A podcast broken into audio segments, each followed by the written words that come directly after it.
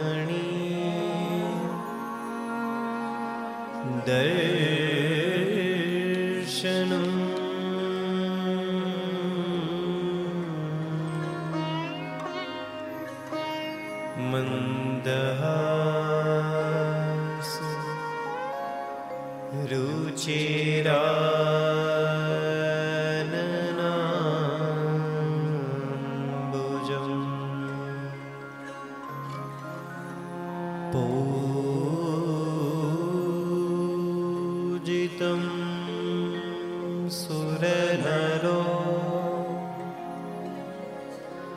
त्वम्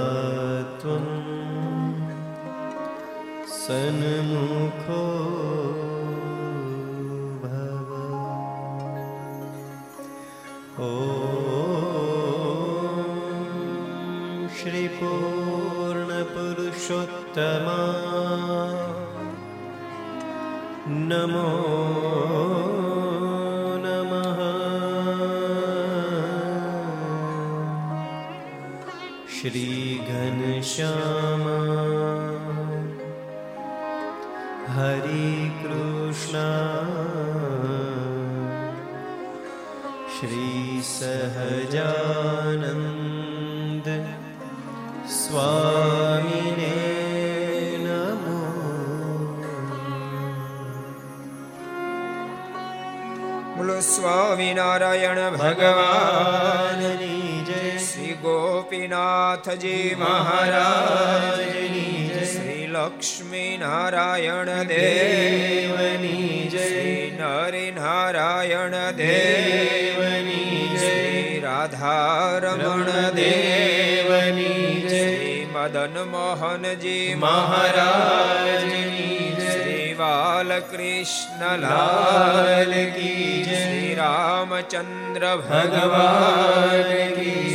જય કાષ્ટભન દેવની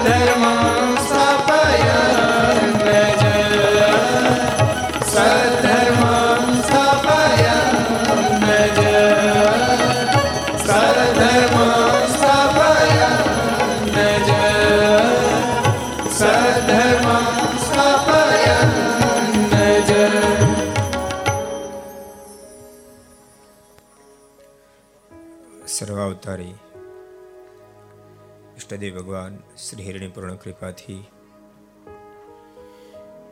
અક્ષરધામ મધ્યે ભગવાન શ્રી હરિ સ્વરૂપ ગોપીનાથજી મારની ગોદમાં બેસી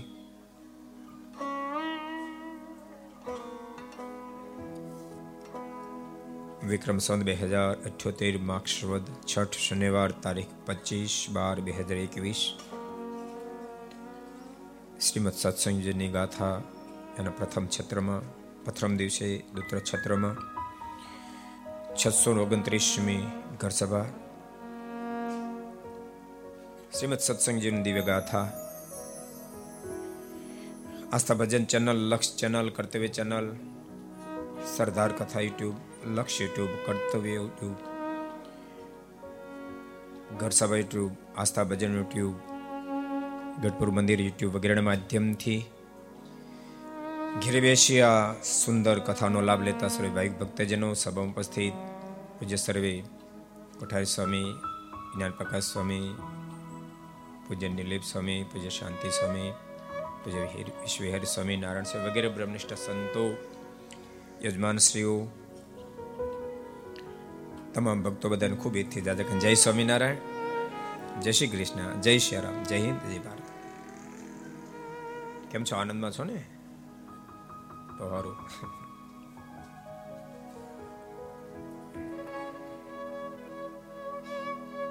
ભગવાન શ્રી હરિને અતિ વહાલો ગ્રંથ. મારીને અતિ પ્રિય શ્રીમદ સત્સંગજીનો આજ આપણે મહાત્માનો પ્રારંભ કરવા જઈ રહ્યા છીએ. પણ મારા મનમાં એમ થાય છે કે આપણે સત્સંગ જીવનને તો ગાવું છે, પણ સાથે સાથે આ ધરતી પર મહારાજ બહુ અદ્ભુત અદ્ભુત લીલાઓ કરી છે. એને સાથે સાથે ગાતી જવી છે. કારણ કે ગાયા જેવું હોય, માણે જેવું કાંઈ હોય તો માત્ર ને માત્ર જેમાં પરમાત્માનો સંબંધ છે એવી વાતો છે, એવા ચરિત્રો છે. મારે બહુ લીલાઓ. ગઢપુરમાં એકસઠમાં મહારાજ પધાર્યા માગસુદ એકાદશી દિવસે અને શેખ સંવત અઢારસો ને છ્યાસી જેઠ સુધી દસમી સુધી મહારાજા ગઢપુરમાં રોકાયા છે. આમ તો ગુજરાતની ધરતી પર સંવંત અઢારસો છપ્પન શ્રાવણદી છઠના દિવસે પધાર્યા. એટલે ત્રીસ વર્ષ ગુજરાતની ધરતી ઉપર મહારાજે વિચરણ કર્યું છે. એમાં મહારાજ ગઢપુર રોકાયા, વડતાલ રોકાયા, અમદાવાદ રોકાયા, ભુજ, ધોલેરા, જુનાગઢ, બીજા અનેક સ્થાનોમાં રોકાયા. ત્રીસ વર્ષને માથે છમાસ માસ મહારાજ ગુજરાતની ધરતી પર રોકાય છે એમાં. ડે ટુ ડે મહારાજ ક્યાં બિરાજતા હતા? એ જ્યારે જોઈએ છે ને ત્યારે. ત્રીસ વર્ષને છ માસમાં મહારાજ આ ગઢપુરની અંદર પંદર વર્ષને છ માસ સુધી ગઢપુરની ધરતી પર રોકાયા છે. એક બાજુ આખો સંપાદન, એક બાજુ માત્ર ગઢપુર, તો પણ ગઢપુરની બહુમતી થઈ જાય છે. આખા સંપ્રદાયમાં મળીને મહારાજ પંદર વર્ષ રોકાયા છે. ગઢપુર એકલામાં પંદર વર્ષને માથે છ માસ સુધી રોકાયા છે. એવી ધરતી પર બેસી મણિફૈબા એની સ્મૃતિમાં ગુરુ સંસ્મૃતિ મહોત્સવ અંતર્ગત સત્સંગી જીવનની દિવ્ય ગાથા ચાલતી હોય. આ ધરતી એ પ્રેમની ધરતી છે, સમર્પણની ધરતી છે? કેવા કેવા સમર્પણ હશે? એ એક સરસ પ્રસંગ તમને કહું. મારે જે એક દાડો એભલ બાપુને પોતાની પાસે બોલાવીને મહારાજે વાત કરી એભલનું તમારી ચાર દીકરી છે, એક દીકરો છે, પણ માનો પાંચ દીકરી હોત અથવા તો બે દીકરા હોત, બે દીકરા તો ગ્રાસના બે ભાગ થાત. પાંચ દીકરી હોત તો તમારે કરિયાવરમાં વધારે કંઈક આપવું પડત. એ ભલે બાપુ કે છે કે મહારાજ, આપ શું કહેવા માંગો છો? મને સમજાતું નથી. મહારાજ કે એભરનું અમારી ઈચ્છા એવી છે કે રાજબા છે ને, એને તમે તમારી દીકરી માની લો. એવી મારી ઈચ્છા છે. અને સાંભળો, આ ઉગમણા બારના જે ઓરડાની બાજુમાં આજે જગ્યા પડી છે ને, ખંડેર, ત્યાં રાજબાને માટે મારે ઓરડો બનાવવો છે. અને જીવન પર્યંત તમે હોવ ત્યાં સુધી તમે તમે ન હો પછી ઉત્તમ. મને દાદા, દાદો ખાચર. એ સદૈવને માટે રાજબાની સંભાળ રાખશે એવું આપ મને વચન આપો. મારણ કે મહારાજ, એમાં શું કહેવાનું? કૃપાના તમે તો આપને જીવન સમર્પિત કરી દીધા છે. માલિક, આપ જેમ ઈચ્છો કરો. મહારાજ રાજી થયા. અને મહારાજ આજ્ઞા કરીને તાબડતોબ ત્યાં મકાન બનાવવાની શરૂઆત થઈ ગઈ. જૈન લોકોને ખબર પડી. અને ઉપદ્રવ કર્યો. અને વઢવા માટે અહીંયા જે આવ્યા, મહારાજ અદ્ભુત પ્રતાપ જણાવ્યો. કોઈકને મહારાજ એવી સમાધિઓ કરાવી કે જેને કારણે એ લોકો પાછા ગયા. એમાં શેઠની પાસે જઈને વાત કરી કે ભાઈ, સ્વામિનારાયણ તો બહુ પ્રતાપી છે અને ત્યાં આપણે નહીં ફાવીએ. એમાં શેઠ બોલે શું તમે વાત કરો છો? આપણી જગ્યા છે. પણ એ જ વખતે એમાં શેઠને પણ ભગવાન સ્વામિનારાયણ સમાધિ કરાવી. અને હેમા શેઠને ચોવીસ તીર્થંકરો મહારાજની સ્તુતિ કરતા હોય દિવ્ય દર્શન થયા. અને એમાં શેઠ, મહારાજની પાસે મારાના કદમમાં ઝૂક્યા મારણે કહે છે, કૃપાનાથ, અમે તો ધન્ય બની ગયા. વર્ષોથી આપણે ગઢપુરમાં રહ્યા છો ને અમે રહીએ છીએ.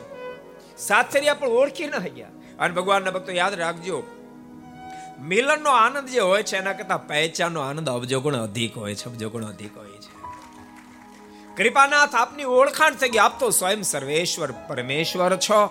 માટે કૃપાનાથ, આજથી હું તમારો શરણાગત બનું છું. મને તમારી કંઠી બાંધો. એમાં શેઠે મારની કંઠીને ધારણ કરીને ખરેખર હારી ભગત થયા. બહુ અદભુત અદભુત લીલાઓ છે અત્યારે વાસુદેવ નારાયણ છે ને, એ પ્રથમ થોડા દિવસ માટે ઉગમણા બારના ઓરડેનું અસ્ત્રી સ્થાપિત કર્યા.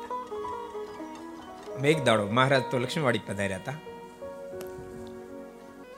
અને મોટી બા મારને થાળ ધરાવવા માટે ગયા.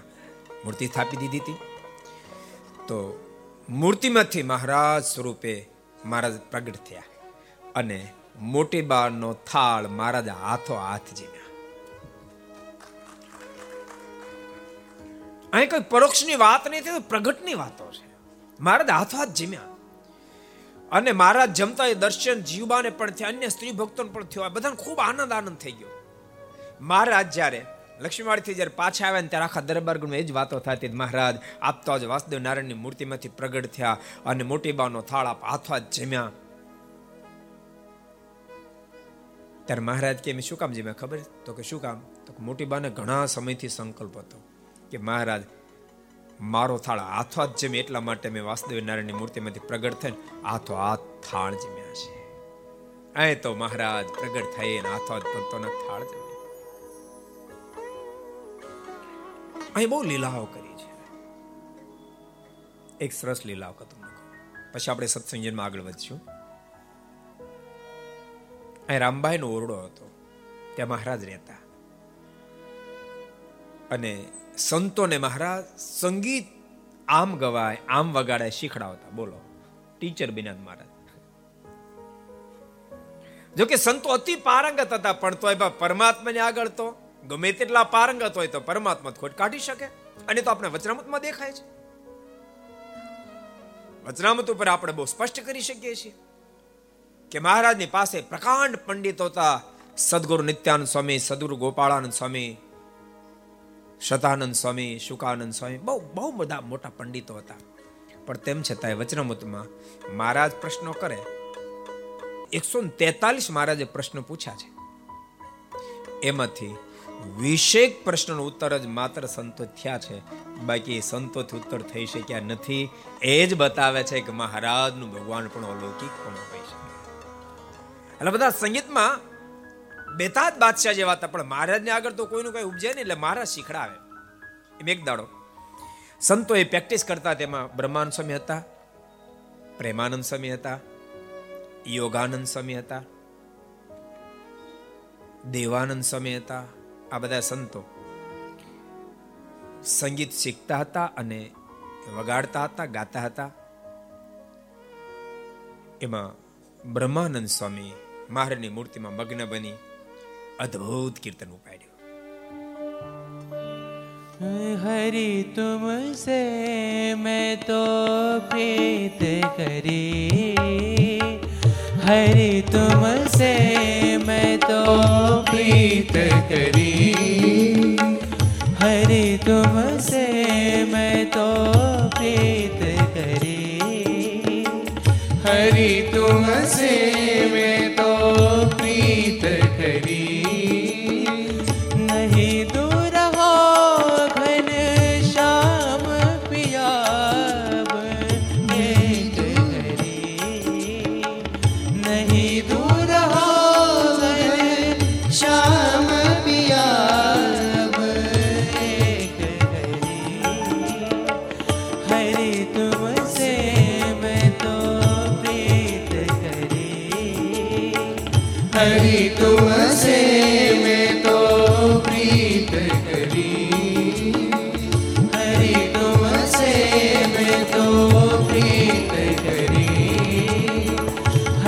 तुमसे मैं तो प्रीत करी हरि तुमसे मैं तो प्रीत करी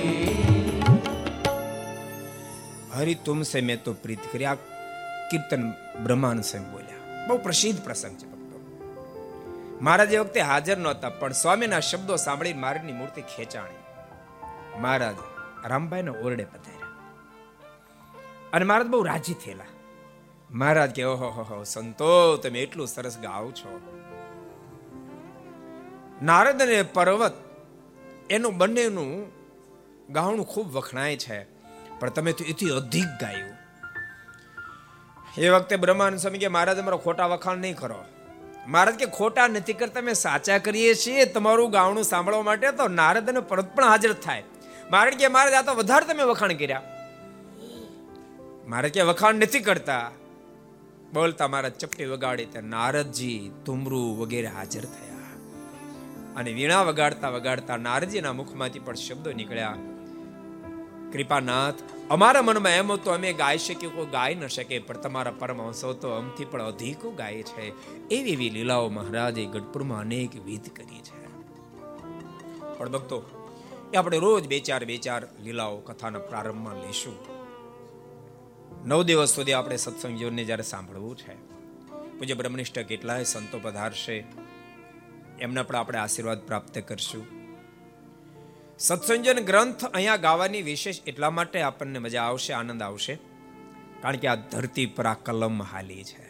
હમણાં પૂજ્ય શાસ્ત્રી સ્વામી કહ્યું એમ, સવંત અઢારસો પંચ્યાસી માક્ષ સુધી પાંચમને દિવસે ભાષ્ય ટીકા પૂરી થયું. અને શતાનસે મહારાજને વિનંતી કરી, કૃપાનાથ, હવે તો કૃપા કરો.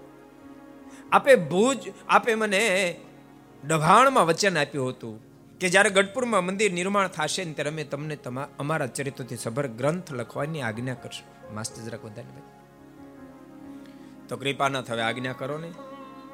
અને ભગવાન સ્વામિનારાયણે આદેશ આપ્યો, સંવંત અઢારસો પંચ્યાસી ના માક્ષ સુધી છઠના દિવસે આ ધરતી પર. કઈ ધરતી? જે આપણે બેઠા છે આ ધરતી પર સદગુરુ શેતાન સ્વામી કલમ ઉઠાવી અને સ્વામી કલમ તો ઉઠાવી. યાદ રાખજો, આટલું જ નથી. સ્વામી પણ થોડી વાર તો મૂંઝાયા કે આ ગ્રંથનું આલેખન હું કેમ કરીશ? પણ તનકી જાણે મનકી જાણે જાણે ચિતકી ચોરી એ પરમેશ્વર સદગુરુ શતાન સ્વામી ચિંતાને કેમ ન જાણે? સ્વામીના મસ્તક પર હાસ્ત મૂક્યો. જાઓ સ્વામી, તમને ત્રણ કાળનું જ્ઞાન થાવ અને શતાનંદ સ્વામીને ત્રણ કાળનું જ્ઞાન થાય. હરી ઈચ્છાથી જે દેખાવા માંડ્યું એ શતાન સ્વામી લખવા માંડ્યા. સ્વામી સ્વયં લખે, એક એકમ ચ પ્રકરણમ કૃત્વા સંપૂર્ણ ઐશ્વર્યમ. તમે શ્રાવ્યા માસ નિજાવા સ્થિતમ મુને. હું એક એક પ્રકરણ લખું, મારને અર્પણ કરું. આ ગ્રંથને સ્વયં મહારાજ વાંચે. મારી પાસે નિત્યાન સ્વામી પાસેની કથા કરાવે. આમ ભક્તો, સાદી ભાષામાં કોણ તો? આ ગ્રંથના પ્રથમ વક્તા અને પ્રથમ શ્રોતા જ ભગવાન સ્વામિનારાયણ છે. આ ગ્રંથને સર્વપ્રથમ કોઈ જો વાંચ્યો હોય તો ભગવાન સ્વામિનારાયણ વાંચ્યો છે. આ ગ્રંથને સર્વપ્રથમ કોઈ સાંભળ્યો હોય તો ભગવાન સ્વામિનારાયણે સાંભળ્યો છે. માટેની બહુ મોટી મહત્તા છે. એ મહત્તાન લખવા માટે સદગુરુ મુક્તાન સમય તૈયાર થયા છે. સ્વામી પ્રથમ અદ્ભુત મંગળાચરણ કર્યું છે. ભક્તો આપણે ફરીને એક શ્લોક મને ખૂબ ગમે છે માટે સદગુરુ મુક્તાન સમયનું મંગળાચરણ એનો પહેલો શ્લોક ફરીને ગાય જુષ્ટો મુક્ત ગણે નિજાક્ષર પદે દી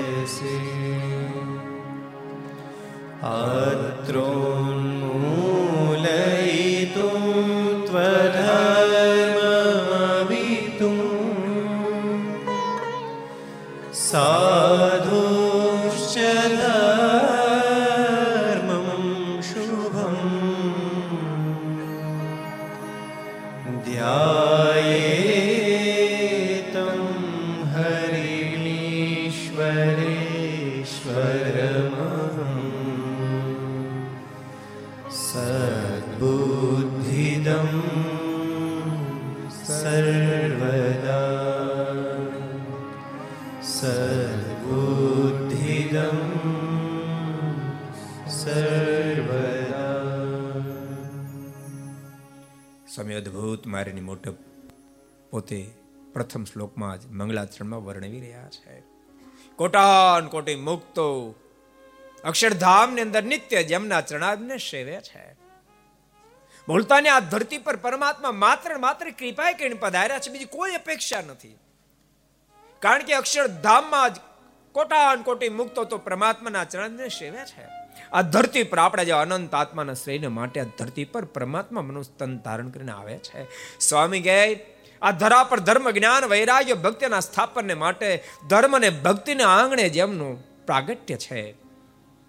એવા હે પરમેશ્વર, તો આપનું ધ્યાન કરીને માંગણે એ કરો, આપ મને સદમતિ આપો કે જેથી કરીને આ મહાત્મા ભાગ એનું આલેખન કરી શકો. જ્યાં સુધી આપ કૃપા દ્રષ્ટિ ન કરો, આપ મને સદબુદ્ધિ ન આપો, ત્યાં સુધી મારાથી શક્ય નથી. અને ભગવાનના ભક્તો યાદ રાખશો. કોઈ પણ શુભ કાર્ય પરમેશ્વરનો રાજીપો પ્રાપ્ત થાય, કોઈ મહત્પુરુષનો રાજીપો પ્રાપ્ત થાય, તો શક્ય બની શકે, નહીં તો શક્ય બની શકે નહીં. આપણે ભક્ત ચિંતામણી કથા ચાલે છે. એમાં પણ નિષ્કાળન સ્વામીએ પ્રથમ ભગવાન શ્રીનું મંગળાચરણ કર્યું છે. મહારાજનું મંગળાચરણ કર્યું આટલું જ નહીં. સંતોને પણ યાદ કર્યા છે. सर्वे संत सुजानने ॐ प्रथम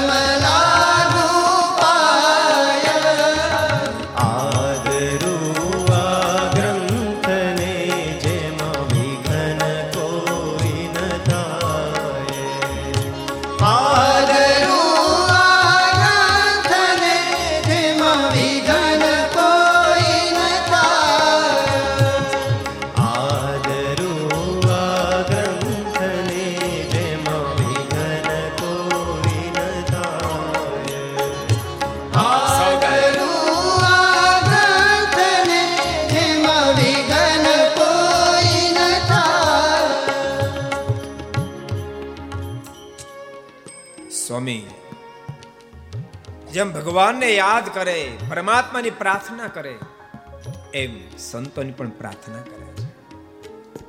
સ્વામી કે જ્યાં પણ મોટો પ્રાપ્ત દેખાય છે, ત્યાં કાં તો પરમેશ્વરની કૃપા અને કાં તો પરમાત્માના સંતોની કૃપા, તો જ કાર્યમાં સફળતા પ્રાપ્ત થઈ શકે છે. સ્વામી ખૂબ દિવ્ય મંગળાચરણ કર્યું છે. સ્વામી મુક્તાનંદ સ્વામી પણ સત્સંગના પ્રારંભમાં ભગવાન શ્રી હરિને વારંવાર પ્રાર્થના કરે. મંગળાચરણ એટલે પ્રાર્થના પ્રાર્થના કરે છે. કૃપાનાથ, આપ કૃપા આ ગ્રંથ એનો મહાત્મ્ય ભાગ મારે લખવો છે. હું લખી શકું, મારી કલમ ચાલે. સત્સંગ જીવન ગ્રંથ મહાત્મા એમ તસ્ય તુષ્ટય. કરે ચેકાંત ભક્તાના મુક્તાનંદો હમ આદરા સ્વયં બહુ સરસ ભક્તો, આ વાત બહુ મહત્વની છે. આમાં હેતુ બહુ સ્વામીનો શુદ્ધ છે. ભૂલશો નહીં. એવું માનું છું બહુ સ્પષ્ટ. જે કાર્યમાં આપણો હેતુ શુદ્ધ હોય, એ કાર્યમાં જ ભગવાન ભળે, ભગવાનના મહાપુરુષો ભળ્યા છે. હે કૃપાનાથ, હું જે આ મહાત્મ્ય ભાગ લખું છું, એ માત્ર માત્ર તશ્ચ તુષ્ટ તેની તૃપ્તિને માટે તશ્ય કહ, તે કોણ? ધર્મ અને ભક્તિની ઘેરે જેનું પ્રાગટ્ય થયું છે. હે ભગવાન શ્રી હરિ. મારા પર કૃપા કરશો. પણ માત્ર આપને રાજી કરવા કરું છે, એમની આપની સાથે સાથે જે એકાંતિક ભક્તા નામ, આપને એકાંતિક સંતો ભક્તો પર રાજી થાય એટલા માટે હું આદરથી આ ગ્રંથ એનો મહાત્મે ભાગ લખું છું. સ્વયં બહુ સરસ પ્રારંભ કરે સ્વામી કે આ ધરા પર જ્યારે અધર્મ વ્યાપી ગયો અધર્મ જ્યારે માજા મૂકીને ત્યારે અધર્મ ઉત્થાપનને માટે, ધર્મના સ્થાપનને માટે સંવંત અઢારસો સાડત્રીસ ચૈત્ર સુધી નવમીને દિવસે ઉત્તર હિન્દુસ્તાનમાં છપૈયા નામની ધરતી ઉપર ભગવાન ઘનશ્યામનું ભગવાન શ્રી હરિનું ધર્મ અને ભક્તિના આંગણે પ્રાગટ્ય થયું છે. અગિયાર વર્ષ સુધી ઘેર રોકાય, સાત સાત વર્ષ સુધી વન વિચરણ કરતા કરતા એ ભગવાન ગુજરાતની ધરતી પર પધાર્યા. પોતાના હાથે છ છ મંદિરો નિર્માણ કરાવ્યા, શિક્ષાપત્રી જેવો દિવ્ય ગ્રંથ એનું આલેખન કર્યું. સત્સંગ જીવન જેવા ગ્રંથનું આલેખન કરાયું. ધર્મકોની અંદર આચાર્ય પદની સ્થાપના કરી. વગેરે વગેરે લીલા કરીને પરમાત્મા આ લોકમાંથી માનસિક લીલા સંકેલી વિદાય લીધી છે. અને ભગવાન શ્રીહરિની વિદાય બધાને માટે કારમી સાબિત થઈ છે. ભગવાનના ભક્તો એ ભૂલશો નહીં. કોઈ મહત્પુરુષ કોઈ સત્પુરુષ આ લોકમાંથી વિદાય લે, તો એની વિદાય પણ જો કારમી સાબિત થતી હોય, એ વિદાય પણ જે આત્માને દુષ્કર બનતી હોય, તો સ્વયં પરમાત્મા લોકમાંથી વિદાય લે. તો કેટલી બધી કારમી સાબિત થઈ હશે. આપણે માત્ર અનુમાન બાંધે તોય રૂવાડા ખડા થઈ જાય. તો પ્રભુનો પ્રેમ જેણે અનુભવ્યો હશે.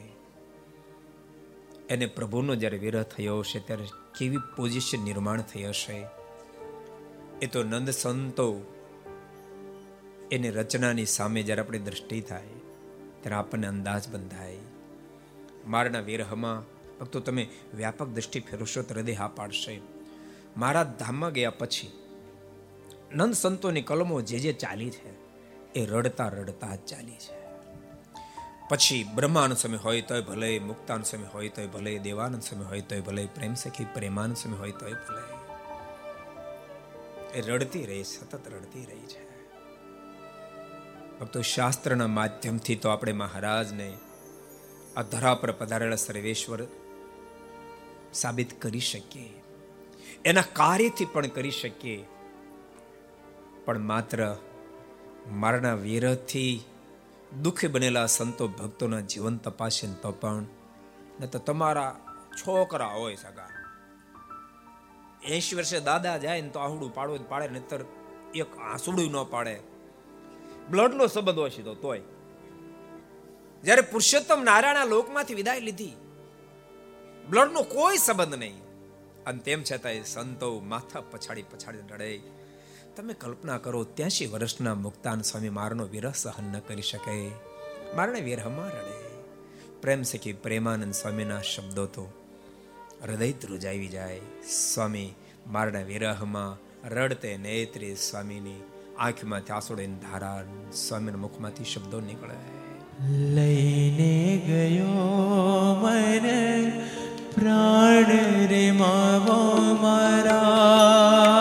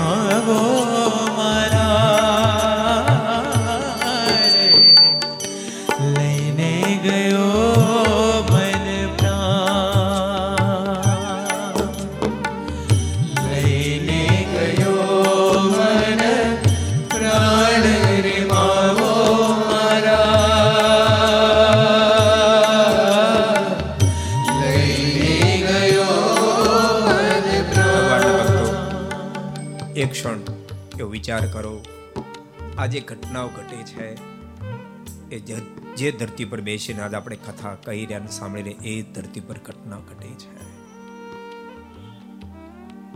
આ ધરતી પર તો ભગવાન શ્રીરણ વિરહમાં આંખોમાંથી વહેલા આંસુથી ધરતી ભીંજાઈ ચૂકી છે. આ ધરતીએ પ્રભુના વિરહમાં ખૂબ આસોડા વરસાવ્યા આજ આ ગોપીનાથજી મારનું મંદિર. બ્રહ્માનંદ સ્વામી ભગવાન શ્રી હરિના વિરહમાં માથા પછાડે. આજે દાદાનો દરબાર જે હજારો સંતો ભક્તો મારાના વિરહમાં દુખી બનેલા છે. દાદાના દરબારમાં સભા ભરણ બેઠેલી છે, પણ કોઈના મુખ પર નૂર નથી. બધાની આંખોમાં બસ આંસુ છે સદગુરુ ગોપાળન સ્વામીએ પ્રેમ છે કે પ્રેમાન સ્વામીને કીધું છે, સ્વામી, તમે કાદ કીર્તન બોલો. કદાચ તમારા કીર્તનથી સંતો ભક્તોની ધીરજ વાળે. પ્રેમ સખી પ્રેમાન સ્વામી કહ્યું છે કે, સ્વામી, હું શું કહું આપને? આ દેહમાં પ્રાણ જ રહેવા પામ્યો નથી, તો શું બોલું? સામેના શબ્દો તમે જુઓ. હે પ્રાણ લઈને વાલે પરવશ કે ભૂલી હું તરણાનુભા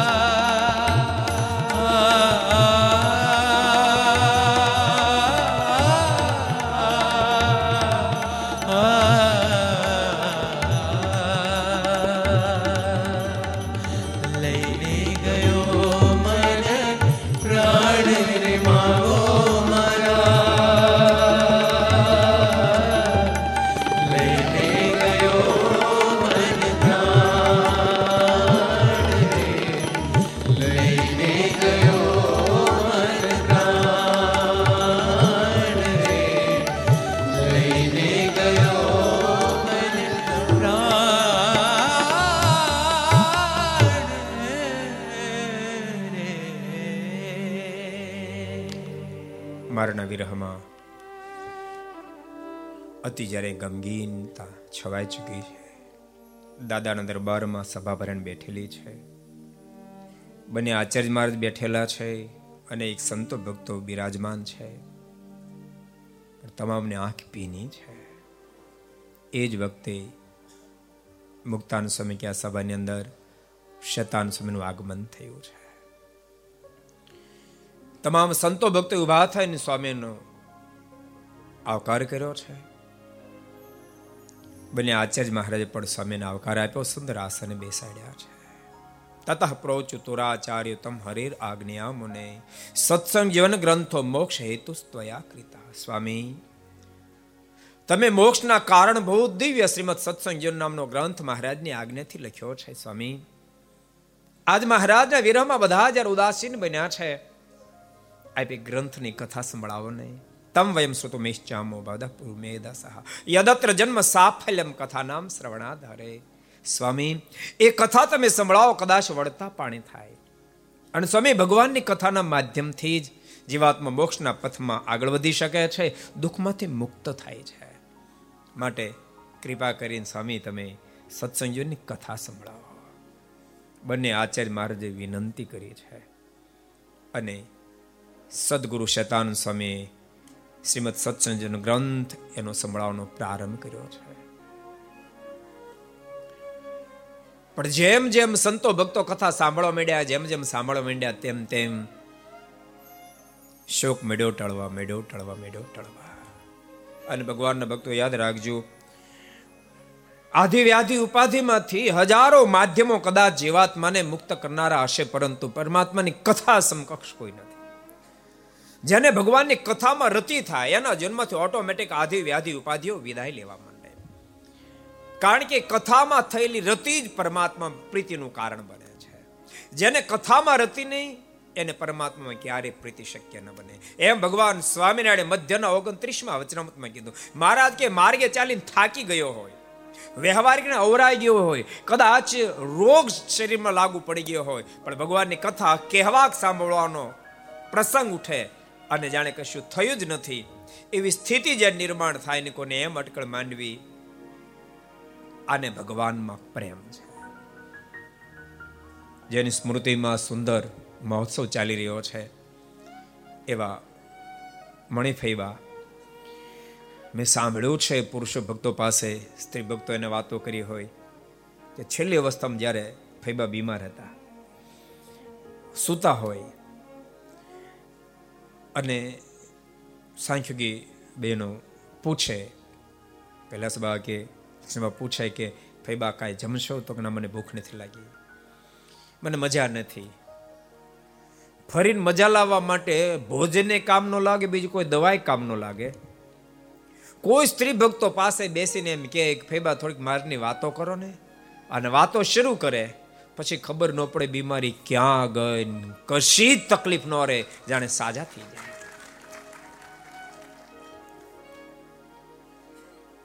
અને ભક્તો, આધાર સ્વામીનો ગ્રંથ આખો જે રચાયો, શ્રી હરિચૈત્ર સાગર હમણાં જે સ્વામી મને અર્પણ કર્યું, એ ગ્રંથ પર દાદા ખાચર ઉદાસ બની ગયા.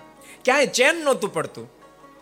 દાદા ખાચર મરવા માટે તૈયાર થયા કે મારના વિરમો નહીં જીવી શકું. અને ત્યારે દાદા ખાચરની ઉદાસીનતામાંથી બહાર કોઈ લાવ્યો હોય તો ભગવાનની કથા લાવે છે. સદગુરુ મુક્તાન સ્વામી મારના અદ્ભુત દિવ્ય ચરિત્ર સંભળાવ્યા. અને જેમ જેમ દાદા ખાચર સાંભળવા માંડ્યા, જેમ જેમ સાંભળવા માંડ્યા, તેમ તેમ શોક મેળ્યો, ટળવા મેળ્યો ટળવા મેળ્યો ટળવા. અને એ ચરિત્રો સાંભળતાની સાથે દાદા ખાચરને ફીલ થવા માંડ્યું કે મહારાજ મને છોડીને ગયા જ નથી મહારાજ, તો મારી સાથે ને સાથે છે. અને મુક્તાન સ્વામી જે ચરિત્રો દાદા ખાચરને સંભળાવ્યા, આધારણ સ્વામી, મુક્તાન સ્વામીને શિષ્ય છે, એણે ચરિત્રો લખી લીધા. અને ભક્તો, એ લખેલા ચરિત્રો પૂજ્ય શાસ્ત્રી સ્વામી ખૂબ આપણા બધા એના પર કૃપા કરી. એ તો હિન્દી અને વ્રજ મિશ્રિત ભાષામાં લખેલા હતા. પણ પૂજ્ય જ્ઞાન પ્રકાશ સ્વામીએ એને ગુજરાતી સરળ ભાષા એવા સરસ રીતે મઠારીને ગુજરાતી ભાષા કરીને આપણે રજૂ મૂક્યા. રજૂ કરીને મૂક્યા કે આપણે એને વાંચે તો વાંચતા તૃપ્તિ જ ન થાય. સ્વામી, અમે એ આખે આખા ગ્રંથ આધારનો સ્વામી આખે આખો ગ્રંથ શબ્દ શબ્દ રેકોર્ડ કર્યો છે. ચારસો કલાકનું રેકોર્ડિંગ થયું છે. શબ્દે શબ્દ. ક્યારેક અમે ભજન સંતો કરતા હોય ને તો એ કેસેટ મૂકી દે. શબ્દ શબ્દ સંભળાય, કોઈ માળા કરે, ધ્યાન કરે, ખૂબ આનંદની પ્રાપ્તિ. અહીંથી હું છપૈયા ચાલતા ગયો હતો. પાંચ છ વર્ષ પહેલા. છપૈયા પહોંચ્યા ને તો અડધો ગ્રંથ થયો ને તો છપૈયા આવી ગયું. ખબર ન પડી કેમ ચાલ્યા. એટલો આનંદ આવ્યો. એટલે ભગવાનના ચરિત્રના માધ્યમથી જીવાત્માને ભક્તો આધિ વ્યાધિ અને ઉપાધિમાંથી મુક્તિનો માર્ગ મળે. અને ભૂલતા નહીં. હરિભક્તો ખાસ સાંભળજો. તમે કદાચ સેવા કરતા હશો કે એક્સવા જેવી રીતે સંપ્રદાયમાં જોડાયા હશો, મંદિર નિત્ય આવતા હશો પૂજા પાઠ વગેરે કદાચ કરતા હશો, પણ કથા વાર્તાનો અંગ જો નહીં પડે, તો તમે કાચા રહી જશો. તમને સાચવવા બહુ પડશે. આ માણકી ભુવન કહેવાય ને? માણકી ભુવનમાં ઉતારો નહીં મળે ને, ઓલું કયું ભુવન કહેવાય? અતિથિ ભુવન. જો રખે ને અહીંયા તમે આવ્યા અને અતિથિ ભવનમાં ઉતારો મળ્યો ને માણકી ભવનમાં ઉતારો નહીં મળે, તો તમે પછી રોકાશો નહીં. ઉતારણ ક્યાં ઠેકાણું પણ બોલતા નહીં, તમને જે ભગવાનની કથા વાર્તાનો અંગ પીડ્યું હશે.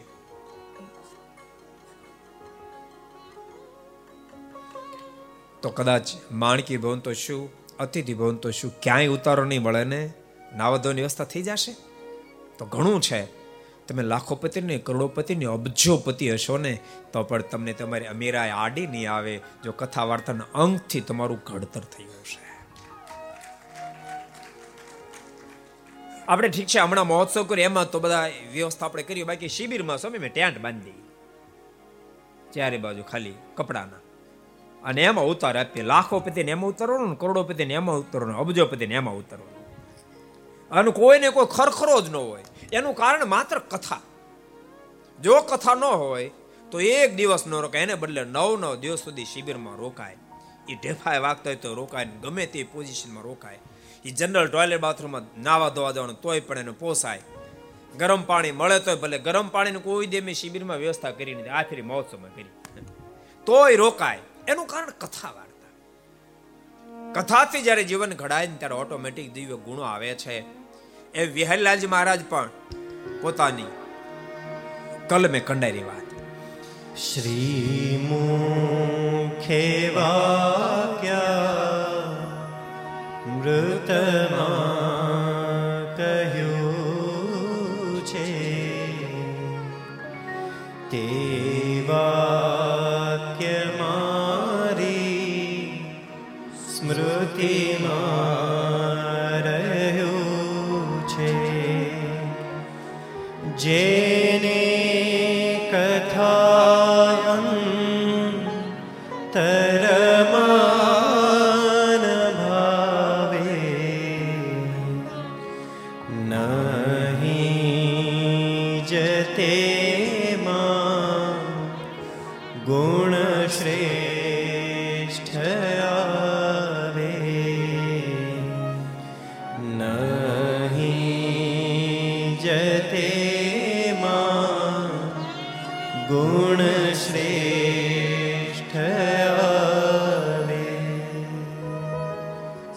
મહારાજ કીધું, જેને કથા નહીં ગમતી હોય, એના હૃદયની અંદર કોઈ દી શ્રેષ્ઠ ગુણ નહીં આવે.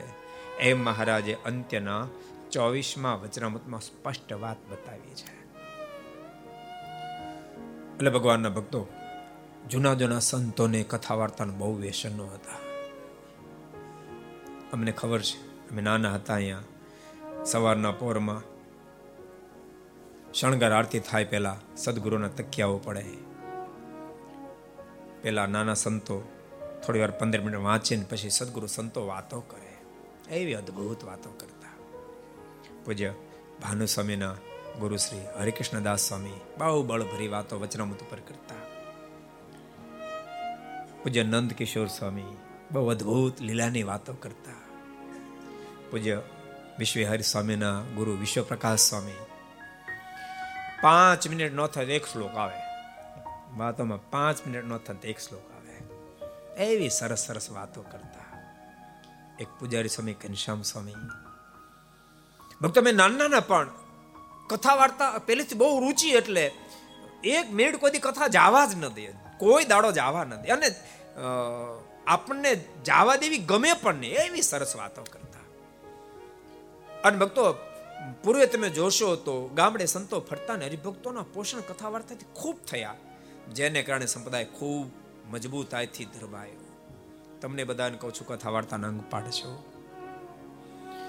મુક્તાનંદ સ્વામી કહે બંને આચાર્ય શ્રી જ્યારે કહ્યું છે ને, ત્યારે શતાન સ્વામી અદ્ભુત શ્રીમદ સત્સંજીવનની ગાથા સંભળાવી. જેમ જેમ સાંભળવા માંડ્યા, તેમ તેમ શોક મેળ્યો ટળવા મેળ્યો ટળવા મેળ્યો ટળવા. એમ લાગવા મળ્યું મહારાજ આપણને છોડીને ગયા જ નથી. બધાના હૃદયમાં આનંદની ઓધથી ઉઠવા લાગી. પણ થોડો સમય થયો જુનાગઢ નરેશ હેમંતસિંહ મહારાજે કહ્યું છે, શતાન સ્વામીને ગુરુદેવ, આપે અદ્ભુત રીતે સત્સંગ જીવનની ગાથા સંભળાવી દરબારગઢની મધ્ય પણ ત્યારે હું હાજર નહોતો. આપ મારા પર કૃપા કરો. સત્સંગ જીવન નાખ્ય છે તત્કૃતસ્ય મહામુને. તમે અદ્ભુત સત્સંગ જીવન ગ્રંથ જે રચ્યો છે, મારા પર કૃપા કરીને ગ્રંથની કથા મને સંભળાવો ને. એનું મહાત્મ્ય પણ મને કહો. એ ગ્રંથની ફળશ્રુતિ શું એ પણ મને કહો. સાથે સાથે ગ્રંથ સાંભળવા માટે કોણ અધિકારી છે? એ પણ આપ મને કહો. એના વક્તા કેવા હોવો જોઈએ? શ્રોતા કેવા હોવો જોઈએ? એ પણ આપ મને કહો. એ ગ્રંથ જ્યારે પૂર્ણ થાય, ત્યારે વક્તાએ ને શ્રોતાએ શું દક્ષિણ આપવી જોઈએ એ પણ મને કહો. એમ સાત સાત પ્રશ્નો કર્યા છે. શતાન સ્વામી ખૂબ રાજી થયા. ભક્તો, મારું દિલ એમ કહે છે કે બને ત્યાં સુધી ગઢપુરની અંદર હું લગાતાર સત્સંગ જીવન ચલાવીશ. મારના ગઢપુરના ચરિત્રો કહીશ. બીજી કોઈ વાતો બહુ નહીં કહું. તમે રાજી રહેજો. અને તો થાય કરી લેજો.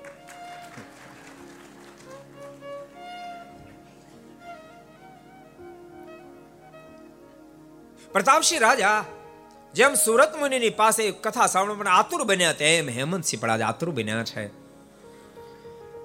હેમંતસિંહના પ્રશ્ન સાંભળતાની સાથે શતાનુ સ્વામી રાજી બહુ થયા. સાધુ પુષ્ટમ ત્વયા રાજન સર્વ પ્રાણી હિતાવહમ.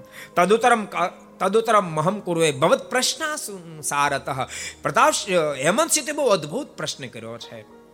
તારા પ્રશ્નથી ખૂબ રાજી થયો. સાધુ પુષ્ટમ ત્વયા રાજન સર્વ પ્રાણી હિતાવમ તારા પ્રશ્નમાં બહુ બધા આત્માનું હિત સમાયેલું છે. માટે તારા જેવા જેવા પ્રશ્નો છે, હું તેવો તેવો ઉત્તર આપીશ.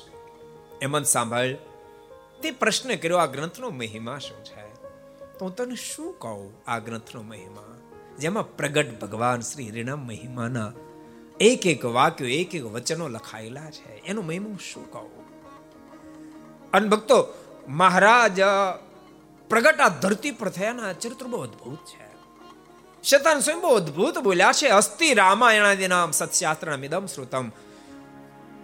રામાયણાદિક અનેક વેદ સત્શાસ્ત્રો જીવાત્માના કલ્યાણને માટે ધરતી પર ઉપલબ્ધ છે. પણ સાર રૂપમતી શ્રેષ્ઠમ બહુ ભીતિ નિવર્તનમ. પણ આ સત્સંજોન ગ્રંથ એ બધાના સાર રૂપ છે. જીવાત્માને જન્મ મરણના ફંદમાંથી બહાર કાઢનારો છે. માટે કહું છે, હેમંતાનો બહુ મોટો મહિમા છે. અતિ સ્પષ્ટતયા ધર્મો વર્ણિત. આની અંદર અતિ સુંદર રીતે ધર્મ, જ્ઞાન, વૈરાગ, ભક્તિ નિરૂપણ કરવામાં આવ્યું છે. ઈશ બ્રહ્મ પરબ્રહ્મ માયા જીવાત્મના ભેદમ આમાં જીવ, ઈશ્વર, માયા, બ્રહ્મ પરબ્રહ્મના અદ્ભુત ભેદનું પ્રણમાં વર્ણન કરવામાં આવ્યું છે.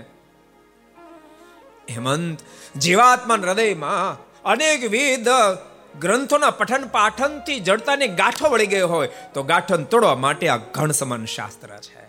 હૃદયમાં કામ, ક્રોધ લોબાદિકના કિલ જામી ગયા હોય ને, તો એને ધોવા માટે એસિડ સમાન ગ્રંથ છે. જીવાત્માને માથે લાગેલ જન્મ મરણના રોગને ટાળવા માટે જબરજસ્ત ઔષધિ છે. એ મન તારા મનમાં કદાચ સંકલ્પ થશે કે, સ્વામીજી, આપ આટલો બધો મહિમા કેમ કહો છો? સાંભળ. આ મેં કાંઈ મારી ઈચ્છાથી જ ગ્રંથોનું આલેખન કર્યું છે એમ નહીં. અનુગ્રહાત હરે શાસ્ત્રમ. શુભ એ તત્તદાજ્ઞા સ્વયં ભગવાન શ્રી હરે મારા પર અનુકંપા કરી. ત્યારે આ ગ્રંથનું મેં આલેખન કર્યું છે. એમ કદાચ તારા મનમાં એમ થશે, કોઈ પણ ગ્રંથનું અસ્તિત્વ પરમાત્માની કૃપા વિના શક્ય જ કેમ બને? પણ સાંભળ, કૃપાની સાથે પરમાત્માએ મને આજ્ઞા પણ કરી હતી. પછી મેં કલમ ઉઠાવી છે. એમંત આટલું જ નહીં.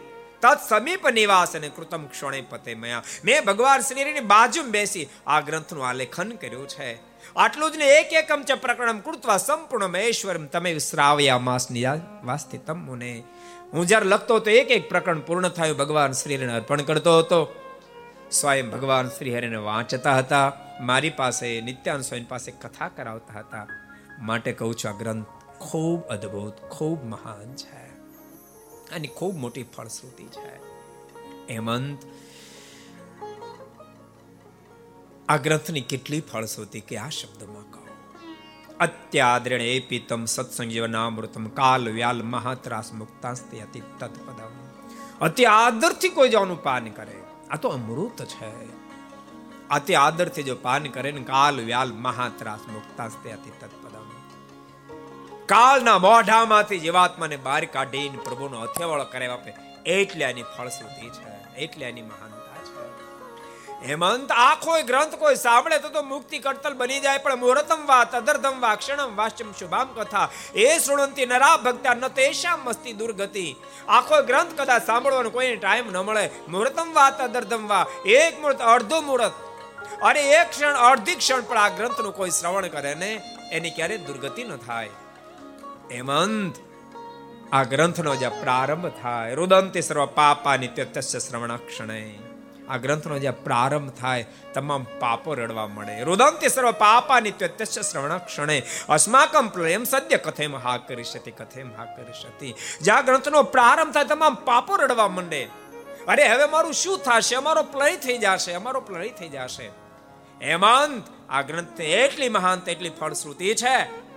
આખી દુનિયાને પાપો રડાવે. પણ પાપને રડાવે એવી કોઈની તાકાત હોત, એનું નામ છે શ્રીમદ સત્સંગ જીવન પાપને રડાવે. આખી દુનિયામાં લોકો રડે પાપથી જ રડે બોલતા નહીં. પાપ જ દુનિયાને રડાવે છે. અને ભક્તો સત્કર્મ જીવાત્માને હસાવે છે, આનંદ આપે છે, સુખ અને શાંતિ આપે છે. જીવાત્મા જ્યારે પાપને પથે ચાલે ત્યારે વિચાર કરતો નથી, પણ એનો ફળ જ્યારે ભગવાન થાય ને ત્યારે જીવાત્માને રોતા ન આવડે, બાપ રોતા ન આવડે. પ્રારબ્ધ કર્મ ધીનો અસ્તિ દેહો વય સર્વ દેહનો પ્રાપ્ય તે સુખમ દુઃખમ તદ્ધિ તસ્યાનુસારત. પાપ જ્યારે પ્રારબ્ધ બની જાય ને પ્રારબ્ધ ભોગવવાનો જ્યારે વારો આવડે ને, ત્યારે જીવાત્માને રોતા ન આવડે બાપ. તમે કલ્પના કરો, ભગવાનના દીકરા શ્રીમદ ભાગવતનો પંચમ સ્કંદ એમ કે ભગવાનના દીકરા ભરતજીએ પરમાત્માને છોડી અને મૃગલામાં પ્રીત કરવા રૂપે પાપ કર્યો છે. એ ભગવાન જ્યારે વારો આવ્યો ને ત્યારે ભરજીન રોતા નહોતો આવડતું, રોતા નહોતો આવડતું. મૃગલાના દેહમાં રડતા હતા. બ્રાહ્મણના ઘેરે જન્મ પછી રોતા હતા કરે રે મેં આ શું કર્યું? આ મેં શું કર્યું? અને ભગવાન સ્વામિનારાયણ પણ બોલ્યા છે અંત્યના સત્તરમાં વચનામૃતમાં, ભગવાન સિવાય ઇતર જગ્યાએ જે કોઈ પ્રીતિ કરશે, એને રડવું પડશે, એ પાપ રૂપ છે. ભગવાનના ભક્તો, વ્યવહાર તો કરવા પડે. સ્વામી વાતમ લખ્યું, પેટનું કરવું વેઠનું કરવું પણ સાથે ઠેઠનું કરવું પણ ભગવાન સિવાય ઇતર જગ્યાએ જે પ્રીતિ કરે છે ને, પછી ભગવાનને હાવ ભૂલી જાય છે. ઠામ કોઈ ભૂલી જાય છે. તમે જો, માણસ ખોટા રવાડે જ્યારે ચડી જાય વેસનો કુટેવો, કુલક્ષણો, પછી એના જીવનમાંથી આહિસ્તા આહિસ્તા ભજન છૂટી જાય, મંદિર છૂટી જાય, સંતોનો સમાગમ છૂટી જાય, સત્શાસ્ત્રનું વાંચન છૂટી જાય. દુર્ગુણ જ્યારે બેહ કરે ને ત્યારે સદગુણો ત્યાંથી વિદાય લઈ લે છે એટલે ભગવાનના ભક્તો જિંદગીમાં ભૂલતાની કદમ ઉઠાવતા પહેલા હજાર ફે વિચાર કરજો. ભગવાનના દીકરાને પણ જો રડાવી શકતો હોય પાપ, ભગવાનના બાપને પણ પાપ રડાવે છે. તમે રામાયણ ખોલો. સુમનજી જ્યારે પ્રભુ રાઘવને મૂકીને આવ્યા ને ત્યારે સુમંતે કહ્યું છે કે પિતાજી, આપનો સુમંત આપણે વંદના કરે છે. અવધપતિએ પ્રશ્ન કર્યો છે, સુમંત, રામ ક્યાં, લખન ક્યાં, જાનકી ક્યાં? પિતાજી, એ કોઈ પાછું નથી આવ્યું. સુમંત કોઈ પાછું નથી આવ્યું? ના, પિતાજી, કોઈ પાછું નથી ના, શબ્દ સાંભળતા અવધપતિ દિવાલો સાથે માથા પછડાવા લાગ્યા છે. બિલપાદરાઉં વિકલ બહુ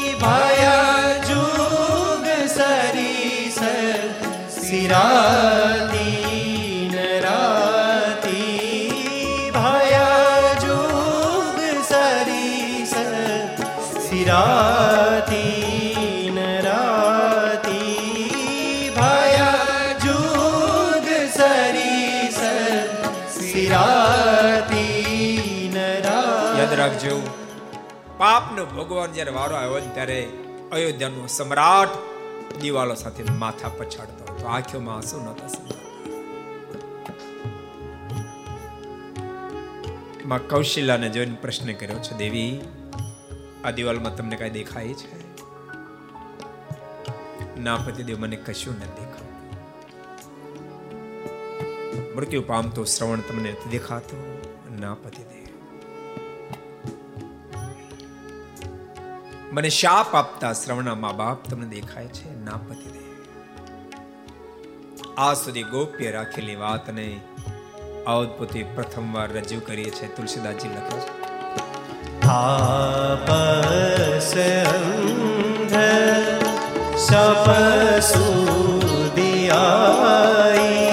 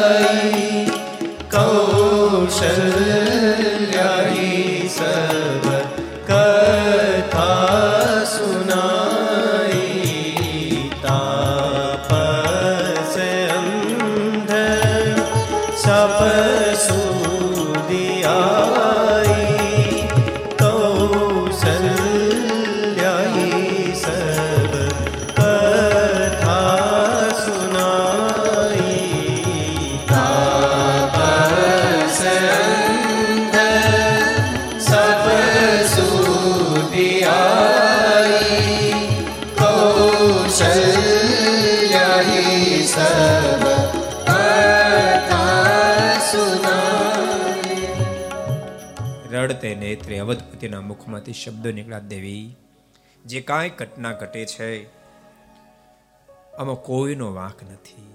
કઈ કઈ પણ ગુનેગાર નથી, મંથરા પણ ગુનેગાર નથી. બોલતા નિર્દોષ શ્રવણને બાણ મારુથી તમામ ઘટના કીધી છે અને કહ્યું છે, દેવી, મારું મારું કરેલું કર્મ જ આજ મને ભોગવાનો વારો આવ્યો છે. અને ભાઈ, માસ્ટર બધાને થોડું ગળું બહુ ખેંચે છે.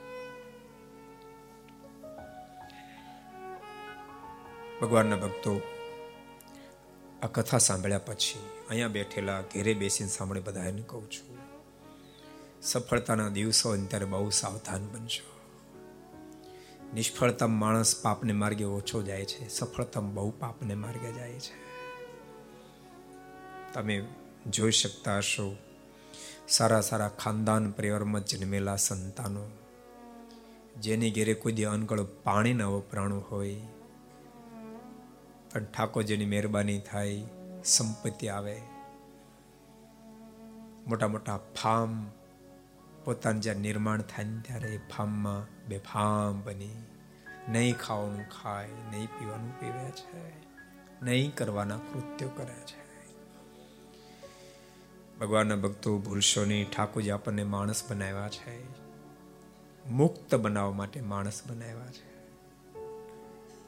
બે સાવધાન બનશું તો આવ્યા છે તો મુક્ત થવા. પણ માનો મટી દાનો બનીને મરશું.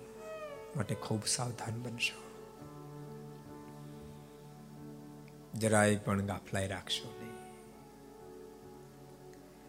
આ શતાનંદ સ્વામી બહુ અદભુત હેમંતસિંહને સંભળાઈ રહ્યા છે. હેમંત પાપો બધાને રડાવે, એવા પાપોને રડાવનારા દુનિયામાં કોઈ હોય તો ભગવાન શ્રી હરિના ચરિત્રથી સભર શ્રીમદ સત્સંજન ગ્રંથ છે. અદ્ભુત મહિમા બતાવ્યો છે, ફળશ્રુતિ બતાવી છે અને કહ્યું છે હેમંતસિંહ આ ગ્રંથ સાંભળવા માટે બધા અધિકારી છે. ચારે વર્ણના લોકો અધિકારી છે, આ ગ્રંથ ક્યાં સાંભળો તો મંદિરમાં બેસીને આ ગ્રંથને સાંભળો. ભક્તો, આજે આપણે બધા નસીબદાર બન્યા છીએ. મંદિરમાં બેસીને તો સાંભળીએ છીએ પણ મંદિરની બાપ ધામમાં બેસીને આ ગ્રંથને સાંભળીએ છીએ. મધ્યના નવમા માને અક્ષરધામનું મધ્ય કીધું છે. મહારાજ કે અમને દાદાનો દરબાર દેખાતો નથી, અમને કશું જ દેખાતું નથી. માત્ર ને માત્ર અક્ષરધામનું મધ્ય દેખાય છે. અને આજ વાત ભગવાન સ્વામિનારાયણે મધ્યના ઓગણચાલીસમાં વચનામૃત પણ બતાવી મહારાજ કે જ્યાં મારી મૂર્તિ એ જ અક્ષરધામનું મધ્ય છે.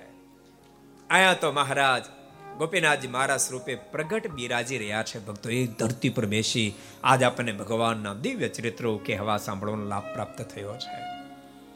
ભક્તોમાં બહુ વિધિ વિધાન બતાવ્યા છે. શક્ય હોય તો વિધિ વિધાનનું અનુસંધાન રાખીને નવ દિવસ કથા સાંભળજો, બેડો પારી કરી દે આખી જિંદગી જે કમાણી નહીં કરી હોય એ કમાણી તમે નવ દાડામાં કરશો.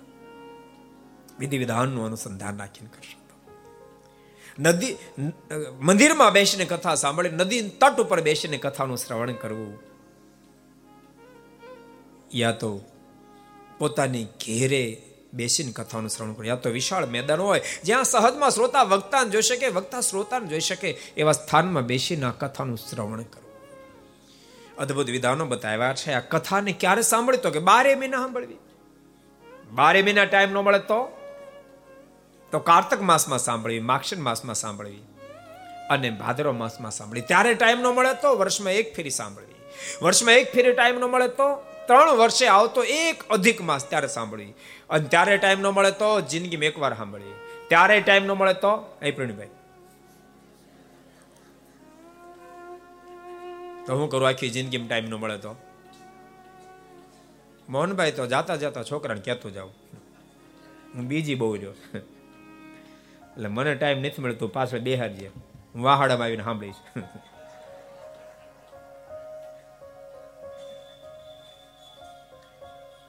પડવો ચોથ આઠમ ચૌદેશ આ ગ્રંથનો પ્રારંભ ન કરવો. આ ગ્રંથનો પ્રારંભ કરતા પહેલા દેશાંતરમાં કંકોત્રી મોકલ્યું બધાને કહેવું, અમારે ગામમાં પારણ બેસવાની છે, શ્રીમદ સત્સંગીઓને આ બધા શ્રવણ કરવા માટે આવશો અને સુંદર કથા મંડપ તૈયાર કરાવો. સુંદરે વ્યાસપીઠ ગોઠવાવી એના ઉપર બાજો ઠેરા ઉપર શ્રીમદ સત્સંગીઓની સ્થાપન કરું. એથી નીચે થોડે નીચે વક્તાનું આસન, એથી થોડે નીચે સાધુ સંતોના આસનો, થોડે, એથી નીચે ગ્રસ્ત ભક્તો, થોડે દૂર બેસીને સ્ત્રી ભક્તો આ કથાનું શ્રવણ કરે. આ બધા વિધિ વિધાનો બતાવ્યા છે. અને ત્યારબાદ આ ગ્રંથના વક્તાના પણ લક્ષણ બતા આ ગ્રંથના વક્તા કેવા હોય? જીતેન્દ્રિય સુશીલશ્ચ દુરાગ્રહ વર્જિતા. જીત કામો, જીત ક્રોધો, જીત લોભાશ્ચ નિર્દંબા અહંતા ચ મમતા હેના સ્વધર્મ દ્રઢ વર્તના. મૈત્રો ધીર સાધુ વૃત્તિ આ બધા જ વક્તાના લક્ષણ બતાવ્યા છે. અને એમ કહ્યું છે કે જાતે કરીને બ્રાહ્મણ હોય કથાનું વાંચન કરે. એ વક્તા બને. પેલો અધિકાર. આ ગ્રંથ વાંચવાનો બ્રાહ્મણને છે. આ દાદા બધા વાંચે ને એનો પેલો અધિકાર છે. આપણે સંપ્રદાય બ્રહ્મચર્ય થોડા ઓછા થઈ ગયા. નહીં તો બ્રહ્મચર્ય કથા વાંચતા તો આપણે બધા શમ લાગી જાય? પેલા જૂના જૂના સંતો બ્રહ્મચારીઓ ખૂબ સારા વક્તાઓ હતા. અચિંત્યાનંદ બ્રહ્મચારી, જેમણે તેત્રીસ હજાર શ્લોકથી સભર કલ્પતરુ ગ્રંથની રચના કરી, ખૂબ મોટા વિદ્વાન હતા. જો કે મારા દયા કર્યા સંપ્રદાય મહારાજનો છે. મારા ટાઈમે ટાઈમે દયા કરતા એની ટેન્શનમાં આપણે નહીં રહેવાનું. આપણે ચિંતા નહીં કરવાની આપણે ભજન કરવાનું. અને અમુક ભજન કરે નહીં? નકરી ચિંતા જ કરી કરી કરે. એટલે એટલે જ કામ ન પતે, ભજનથી કામ પતે. એક જણો તો સાત આઠ વર્ષ પહેલા મારી પાસે આવ્યો. મોટા માવો હમાય નહીં. મને કે આ સંપ્રદાય નહીં હાલે. મેં કીધું એ હાલે કે ન હાલે? નહીં તું ઉપાધિ કરમાં. તું છે ને આ માવો બંધ કરીને તો તું નહીં હાલ. પતી જાય. ભક્તો, આ સંપ્રદાય શ્રીજી મહારાજનો છે, મહારાજ સ્વયં ચિંતા કરનારા છે. આપણી ફરજમાં એટલું આવે, આપણે ભજન કરવું મહારાજ રાજી થવું જીવન જીવવું. મારી નિષ્ઠા દ્રઢ કરી, મારી આજ્ઞા પડવી એ આપણી ફરજમાં આવે. કોઈ મુમુક્ષ આપણી પાસે આવે તેને ભગવાન ઓળખાય આપણી ફરજમાં આવે. તમે ગ્રહસ્થ હોવા છતાંય પણ તમારી નજીકમાં આવેલા સમાજને ભગવાન ઓળખાય તમારી ફરજમાં આવે. અને તમે ઇતિહાસો તપાસશો તો આપણા પૂર્વજોએ ગ્રસ્ત ભક્તોએ પણ અનંત આત્માઓને ભગવાન ઓળખાવ્યા છે. એટલે વણથલી ગામના. કલ્યાણ બાપાએ. પોતાના આજુબાજુના પ્રદેશના ભક્તોને તો સત્સંગ કરાયો. સાંભળો અઢાર અઢાર જણાને સાધુ કરી દીધા. કેવો સત્સંગ કરાયો છે પાણી ગામના પૂજા ડોડિયા. તમને ખબર કેવો સત્સંગ કર્યો? ખબર તમને? કેટલાને ખબર? હાલો, ઊંચો ઊંચો વાત કરો. કેટલાને ખબર? કેટલાને ખબર? કેવો સત્સંગ કર્યો? કેટલાને ખબર? ચાર જણાને ખબર છે. આમાં ઘર સભા કેટલા સાંભળે? એવું વાત કરો તો કેટલા સાંભળો છો? મારી ઘર સભાઈ ગઈ, જો. ચાર જણા હાથ ઊંચા કર્યા હતા. ઘર સભા આટલા સાંભળે, મેં ચાર ને યાદ રહ્યું. કાંઈ વાંધો તો સાંભળતા રહેજો. પૂજા ડોડિયા કેવો સત્સંગ કરાયો? ભક્તો, એવા ઇતિહાસો ક્યાંક ક્યાંક જવલે જોવા મળે, પોતાના દીકરાને સાધુ કર્યા હોય, એવા જવલે ઇતિહાસ જોવા મળે. પણ પાણી ગામના પૂજા ડોડીએ પોતાના જમાઈને સાધુ કર્યા. તમે કલ્પના તો કરો. જમાઈને ઉપદેશ શરૂ કર્યો. આ સંસારમાં શું મચમચ કરવાનું છે? આ દેહ મળ્યો ભગવાન પામવા માટે મળ્યો છે અને આ ધરતી પર અબજો બ્રહ્માના માલિક પ્રગટ થયા. એના સાધુ થઈ જાય, બેડો પાર થઈ જાય જમાઈ પૂછ્યું તો હશે ને તમારી દીકરીને શું થાય પૂજા ડોડીએ કહી દીધું, એની તું ચિંતા છોડ, તું થઈ જા. અને જમાઈને સાધુ કર્યા ને પોતાની દીકરીને સાંગ જોગી કરી દીધી. બાપા ઇતિહાસ સંપ્રદાયમાં જોવા મળે છે. અરે બોચાસણના કામદાસજી એકો રાખતા આજુબાજુના બાર બાર ગામમાં એને સત્સંગ કરાયો. જીજીભાઈએ કેટલા ગામડામાં સત્સંગ કરાવો એટલે તમે એવું નહીં માનતા, સત્સંગ કરાવો, માત્ર સંતોની જવાબદારી. તમારી પણ જવાબદારી છે. કોઈ સારી ચીજ દેખાય તો પાડોશીને આપણે આપીએ છીએ. તો બાપ પરમાત્માથી આ દુનિયાની કઈ શ્રેષ્ઠ ચીજ છે? આપણે કેમ જીવાત્માને બેને ભગવાનને ઓળખાય? અને યાદ રાખજો, એમાં કઈ વિદવત્તાની કાંઈ જરૂર નથી. જે તમને આવડે એવા ભગવાનના બે ચાર ચરિત્રો કહેજો, ભગવાનને સમરણ બે વાતો કરજો. અહીંયા બોટાદમાં વિદ્વાન સંતો ન થયું. એ સાંખ્યાનંદ સ્વામી ધ્યાનાનંદ સ્વામી અભણ સાધુ હતા. પણ એણે સત્સંગ કર્યાનું બોટાદ આખાને રંગ્યું. ભગા શેઠ જવાન પણ સત્સંગના રંગે રંગી નાખ્યા. માટે ભગવાનના ભક્તો જેટલા ઘર સભા આપણે બધાને કહું, જેટલા કથા આપણે બધાને કહું છું. તમને એમ લાગે સારી વાત છે, આ અમારા સગાને અમારા સંબંધીના અમારા મિત્રના અમારા વેવાયને અમારા સસરાને કીધા જેવી છે, એ વાત અવશ્ય મેવ કહેજો. કોકને વાત અડી જાહે, એનો બેડો પાર થઈ જાય, મારનો રાજીપો બહુ જબરો થાય. મારનો બહુ જબરો રાજીપો થશે. એટલે આ સંપ્રદાય મારાનું ચિંતા નહીં કરવાની. જો ચિંતા કરનારો, નિંદા કરનારો કોઈ દી પ્રગતિ ન કરી શકે, યાદ રાખજો. એ ખાઈમાં જાય, નિંદા કરનારો ચિંતા કરનારો. ચિંતા છોડો, નિંદા છોડો, કાર્ય કરવા લાગી જાઓ, પરિણામ સુધી પહોંચી જવાશે અને પરમાત્મા રાજીપાના પાત્ર બની જવાશે. શતાનંદ સ્વામી કે, હેમંત, આ ગ્રંથના વાંચવાનો પહેલો અધિકાર તો બ્રાહ્મણોનો છે. પણ માનો કે જાતે કઈ બ્રાહ્મણ ન હોય તો દ્વિજાતિર્ય પ્રાપ્તો દીક્ષામ ભાગવતીમ સતુ. તો જેમણે ભાગવતી દીક્ષા પરમ પૂજ્ય આચાર્ય મહારાજ પાસેથી પ્રાપ્ત કરી છે, એ પણ આ ગ્રંથના વક્તા થવા માટે અધિકારી છે. પણ વક્તા માટે અમુક લક્ષણો બતાવ્યા. સાવધાની બતાવી, વક્તાએ અતિ ઉતાવળે કથા ન કરી, શ્રોતા સમજી જ ન શકે, એટલી ઉતાવળ ન કરવી. અને કથાને ખેંચી ખેંચીને બહુ લાંબી ન કરવી કે નીરસ કથા થઈ જાય. જ્યાં સિદ્ધાંતોને સમજાવવા માટે જરૂર પડે ત્યાં દ્રષ્ટાંત આપીને પણ ભગવાનની ગાથા કહે. એ તો એટલો જ હોવો જોઈએ કે આ કથાના માધ્યમથી મુમુક્ષને જગતમાંથી વિરક્તિ થાય ને પરમાત્મામાં રતિ થાય, એ અનુસંધાન રાખીને વક્તાએ કથા કરવી જોઈએ. પછી એના માટે કોઈ દ્રષ્ટાંત આપવું પડે, દ્રષ્ટાંત આપવાની પણ એને છૂટ હોય છે. અદ્ભુત રીતે વક્તાને પણ સાવધાની બતાવી છે અને શ્રોતા માટે એક વાત બતાવી, જ્યારે કથાની અંદર આવે ને ત્યારે પ્રથમ શ્રીમદ સત્સંજન ગ્રંથરાજને વંદના કરે, વક્તાશ્રીને વંદના કરે, સાધુ સંતોને વંદના કરીને પછી પોતાનું સ્થાન સ્વીકારે. અને વક્તાશ્રીની ઉપર પૂજ્ય ભાવ રાખે. બાળો યુવા અથવા વૃદ્ધો, દરિદ્રો દુર્બળો પીવા, અશ્ય વક્તા, સદા વંદ્ય. આ ગ્રંથનો વક્તા બાળક હોય, યુવાન હોય, વૃદ્ધ હોય, દરિદ્ર હોય, દુર્બલ હોય, તેમ છતાં સદાયને માટે વંદન કરવા યોગ્ય, પૂજન કરવા યોગ્ય છે. સદા એટલે જ્યારે વક્તા પદ ઉપર છે ત્યારે એ વંદન કરવા યોગ્ય છે, પૂજન કરવા યોગ્ય છે. એની પ્રત્યે આ નાનો બાળક, હવે એ તો બાર વર્ષનો પંદર વર્ષનો પચીસ વર્ષનો મારા પાંત્રી થયા, મારા પચાસ થયા, એવો જરાય અહંકાર રાખવો નહીં. એ તો મારા કરતા ઓછો જ્ઞાન મોટો જ્ઞાન, એવો કોઈ પ્રકારનો અહંકાર રાખવો એ તો ગરીબ છું, તો અમીર છું. કોઈ પ્રકારનો અહંકાર રાખવો નહીં. શું કામ તો કે યશાનોદ ગતા વાણી શ્રોતૃ સંસ્કૃતિ મૌચની એ વક્તાની જે વાણી છે, એ શ્રોતાની સંસ્કૃતિ માને જન્મ મરણને ભેદનારી છે. જન્મ મરણના ફંદમાં તેને બહાર કાઢનારી, પણ ક્યારે કાઢી શકે? તો કે એની સાથે પૂજ્ય ભાવ હશે, તો જ એના વચનો મનાશે. એની વાત મનાશે, તો જન્મ મરણના ફંદમાંથી બહાર કાઢી શકશે. જો વાત નહીં મનાય, પૂજ્ય ભાવ નહીં તો વાત નહીં મનાય, વાત નહીં મનાય, તો કામ બનશે નહીં. ભગવાન સ્વામિનારાયણે બહુ અદ્ભુત વાત.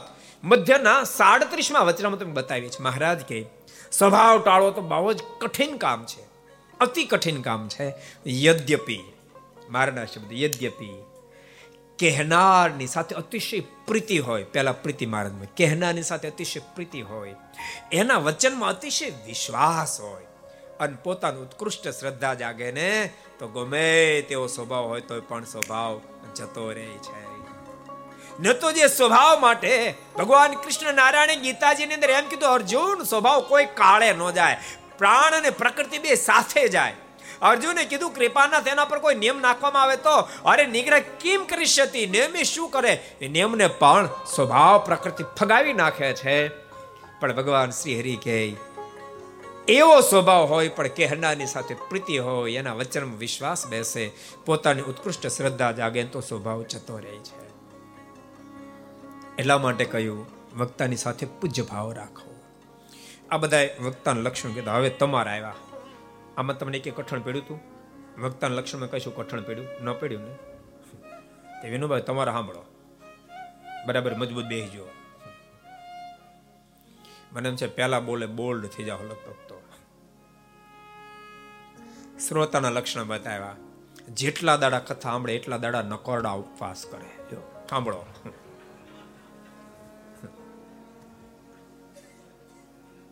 સરસ આવ્યું લક્ષણ. અને આ આ જો તમે પાલન કરી લો તો પછી ભાનુ સમય આખી ચિંતા જતી રહે. બોલો. સ્વામી કે હવારના પરમાં નાસ્તો નાસ્તો નાસ્તો કરતા આવે છે. શ્રદ્ધા, ભક્તિ સમાયુક્તા નાન્ય કાર્ય શું લાલચા? અતિ શ્રદ્ધાની સાથે તીવ્રતાની સાથે. કારણ કે મારે પ્રાપ્ત કરવું છે, એવા ભાવથી કથાનું શ્રવણ કરે. શ્રદ્ધા, ભક્તિ, પ્રેમની સાથે કથાનું શ્રવણ. જેના હૃદયમાં પ્રભુ પ્રત્યે પ્રેમ છે, અથવા તો જેના હૃદયમાં પ્રભુ પ્રત્યે પ્રેમ પ્રગટ કરવો છે, એ જ કથાનો સાચો શ્રોતા છે. અને એ જ કથા સાંભળવા માટે અધિકારી છે. તુલસીદાસજીને પણ આ શબ્દો છે. પ્રભુ પદ પ્રીતિન સામુજની પ્રભુ પદ પ્રીતિન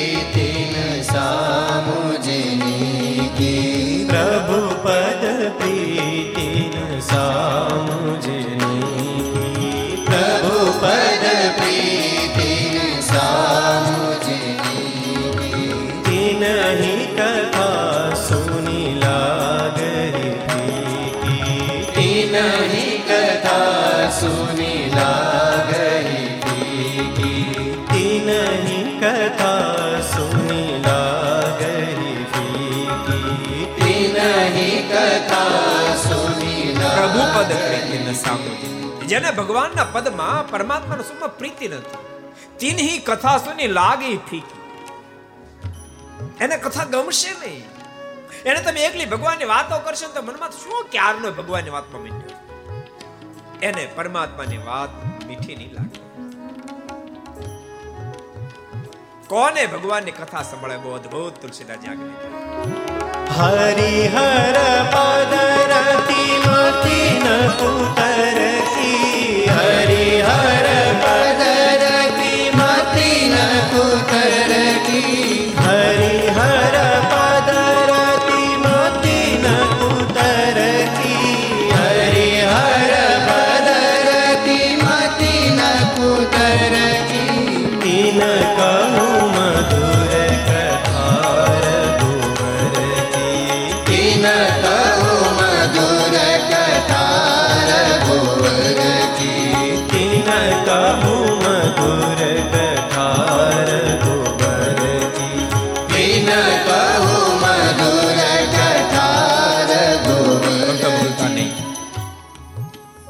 ભગવાનની કથા સાંભળવા જ્યારે બેસે ને ત્યારે બુદ્ધિને તાળા મારી દેવા.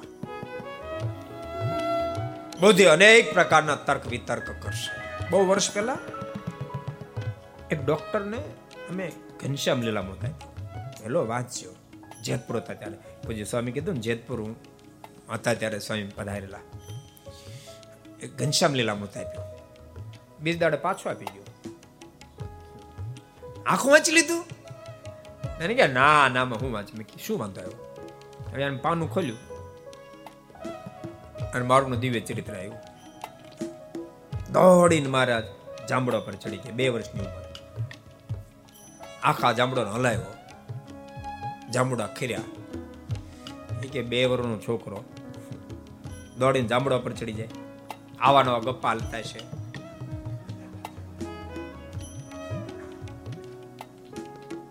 ભક્તો ભૂલતા નહીં બુદ્ધ બુદ્ધિ નો જાય વિરામ થાય ને ત્યાંથી પ્રભુ પ્રેમનો પ્રારંભ થાય છે. બુદ્ધિ તમારા ધંધા બિઝનેસમાં જેટલી હાંક્યું એટલી હાંકશો. મોક્ષના પથે બુદ્ધિની બાપ હૃદયને હાંકજો હૃદયને, તો પ્રભુનો ભેટો થશે.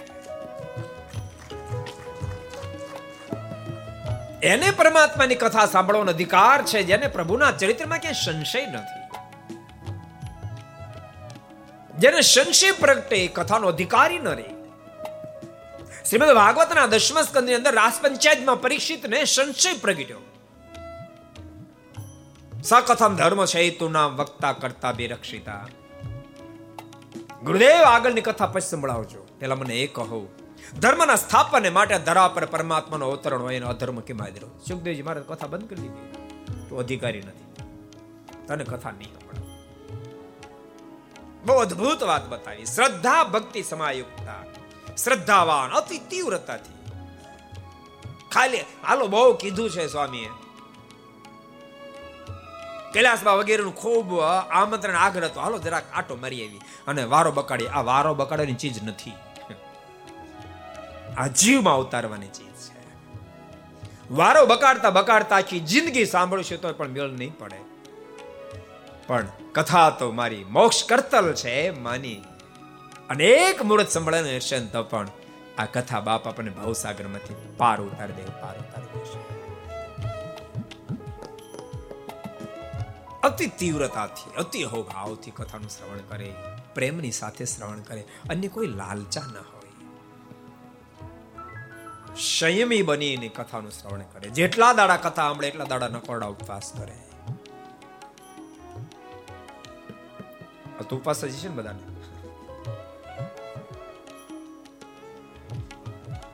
મને એમ છે દોઢ કલાકથી તો ઉપવાસ છે ને બે કલાકથી આઠથી શતાનું સમય લખીએ તો નાખ્યું, પણ પછી વિચાર થયો કે આમાં તો આપણે ફેલ થાય આમાં કોઈ નહીં જોડાય. એટલે સ્વામી ફેરફાર કર્યો. સ્વામી કે નકોડા ઉપવાસ ન થઈ શકે તો દૂધપાન કરીને કથા સાંભળે. વળી સ્વામીના મનમાં વિચાર થયો, દૂધ કોઈને માફક આવ્યું કે ન આવ્યું સ્વામી કે તો ફલાહાર કરીને કથા સાંભળે. ફલાહારે કોઈને માફક ન આવે તો સ્વામી કે એક ટાઈમ ભોજન કરીને કથા સાંભળે. અને એક ટાઈમે સેટિંગ ન થાય તો પછી પોસાય સાંભળે, પછી આમાં કઈ લખ્યું નથી.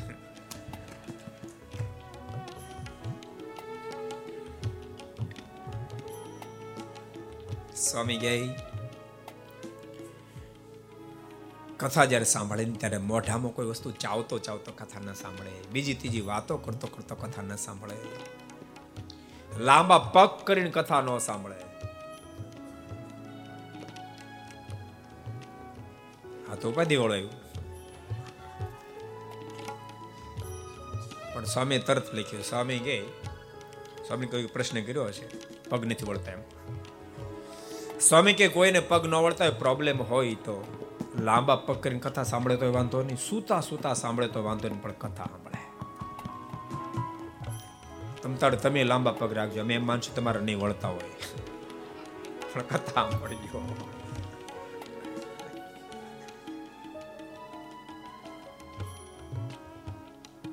સમય અદ્ભુત વિધાનો બતાવ્યા છે. સ્ત્રીણામ મુખ્યંતિ પશ્યંતુ. સમય અદ્ભુત વાત લખે. એ શૃણંતો કથા હરે. કામે નસ્તિ સુપુરુષા ભવંતી ગ્રામ શુકરા. નારીના મુખને જોતો જોતો કથા સાંભળે છે તો મેર્યા પછી ભૂંડિયોને પામે છે. બીજી ત્રીજી વાતો કરતો કરતો કથા સાંભળે, મર્યા પછી ગધેડે પામે છે. આ તમને કથામાં કઈ મોજ આવી ગઈ બે શબ્દો બોલી નાખ્યા વાંધો નહીં. બાકી વ્યવહાર આખો અહીં નોકી નાખો? સ્વામી કે કથાયામ શ્રીમાયા માણાયામ વિઘ્નમ કુર્વંતી એ શઠા પિશાચત્વમ પ્રપદ્યંતે તેનું નમ રૂપા સતમ સ્વામી કે કથા સાંભળતા સાંભળતા વક્તા અથવા તો શ્રોતાને વિઘ્ન ઊભું કરે તો વિઘ્ન ઊભું કરનારો મેર્યા પછી ભૂતિઓને પામ્યા છે નિંદંતી હશે વક્તારમ કથા વા પાપ નાશનમ તે તો જન્મ શતા મુક્તા શુનકા સંભવંતી સ્વામી અદ્ભુત વિધાન બતાવ્યું સ્વામી કે અહીં તો કાંઈ ન બોલે કારણ કે અહીં બરાબર તમને અમે પેક કરી દીધા હોય. પણ બહાર નીકળ્યા પછી વાતો કરે, કથામાં કશો દમ નહોતો. અથવા કે વક્તામાં કશો દમ નહોતો. કથા નિંદા કરે કે વક્તાની નિંદા કરે? એ નિંદાનો કરનારો મર્યા પછી, સાંભળજો, સો જન્મથી કૂતરે નિર્ણય પામે છે. માટે ખબરદાર, બહાર નીકળીને કાંઈ એક શબ્દ મારો બોલ્યા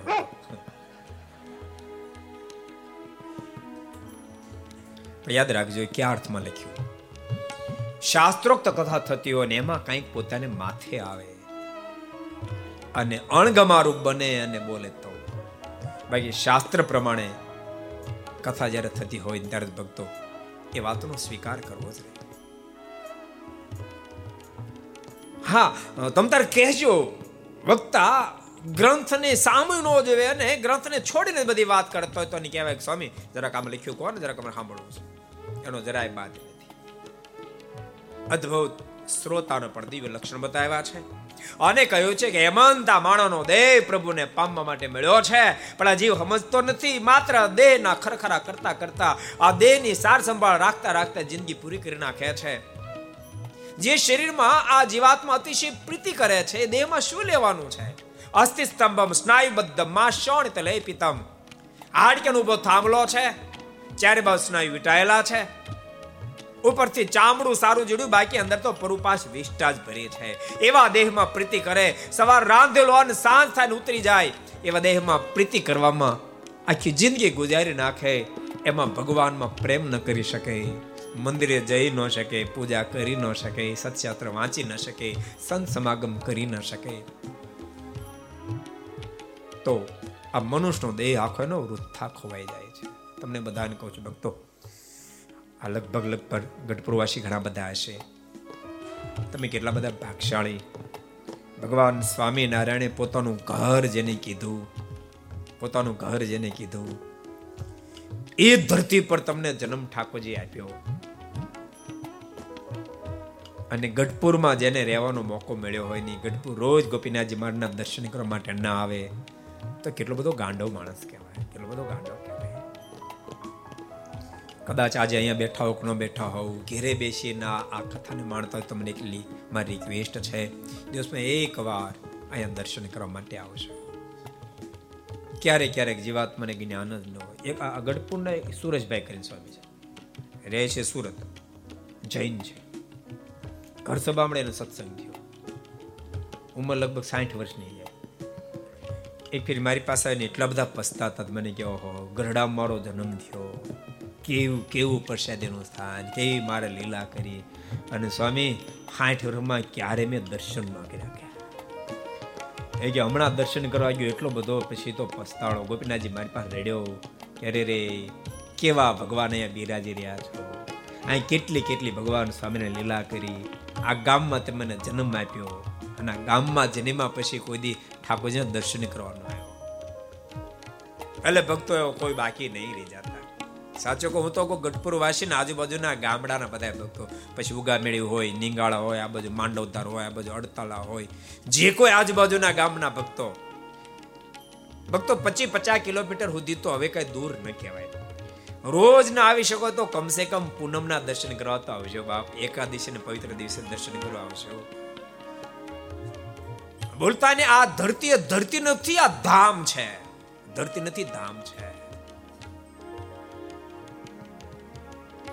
જેમ એક સરસ પ્રસંગ યાદ આવી વચ્ચે કહી દઉં. એકવાર સુરદાસજીને કોઈકે પ્રશ્ન કર્યો, સુરદાસ, તમારું કાવ્ય શ્રેષ્ઠ કે તુલસીદાસજીનું કાવ્ય શ્રેષ્ઠ? એટલે સુરદાસજી કીધું કે, મારું કાવ્ય શ્રેષ્ઠ. તમારું કાવ્ય શ્રેષ્ઠ? તો તુલસીદાસજીનું અંતર સુરદાસજીના મુખમાં શબ્દ નીકળ્યા. તુલસીદાસજીનું કાવ્ય નથી. તુલસીદાસજીનું તો એક એક મહામંત્ર રૂપ વાક્ય છે. એને કાવ્ય ન કહેવાય. એ તો મંત્ર છે. એ ભક્તો આ ગઢપુરની ધરતી ધરતી નથી, બાપા ધામ છે, આ ધામ છે.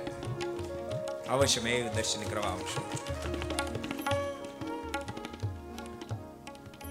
રોજ અવાય તો બહુ સારી વાત, નહીં તો આજુબાજુ પચાસ પચાસ કિલોમીટરમાં મહિનામાં એકાદ ફેરી પૂનમે એકાદશી દર્શન કરવા આવશો. દાદાના દરબારમાં ક્યારેક પગ મૂકજો. એ દાદાના દરબારમાં ભગવાન સ્વામિનારાયણના મુખમાંથી વહેલી દિવ્ય વાણી છે. અક્ષરડીમાં ક્યારેક દર્શન કરવા જાય છે આમ ગણો તો સંપ્રદાયનું મહદઅંશ સાહિત્ય આ ધરતી પરથી પ્રકાશન થયું છે. બોલતાની સત્સંગોને અહીંયાથી નિર્માણ થયું, ભક્ત ચિંતનને અહીંયા નિર્માણ થઈ. વચનામૃત પણ મહદઅંશે અહીંયા નિર્માણ થયું. બસો ને બાસઠ વચનામૃતમાં મહદઅંશે વચનામૃત બધા ગઢપુરના છે. પ્રથમના અઠ્યોતેર ગઢપુરના, મધ્યના સડસઠ ગઢપુરના, અંત્યના ઓગણચાલીસ ગઢપુરના. પણ ગઢપુર દિશાબ્દી મહોત્સવ બાકી નહીં? ભાનુ સમી ગઢપુર દિશાબ્દી મહોત્સવ બાકી છે ને આપણું જવાનું? એ ઉજવીએ જબરો જબરજસ્ત. હું આજ આમ જાતો હતો ને ઉગા મેળી.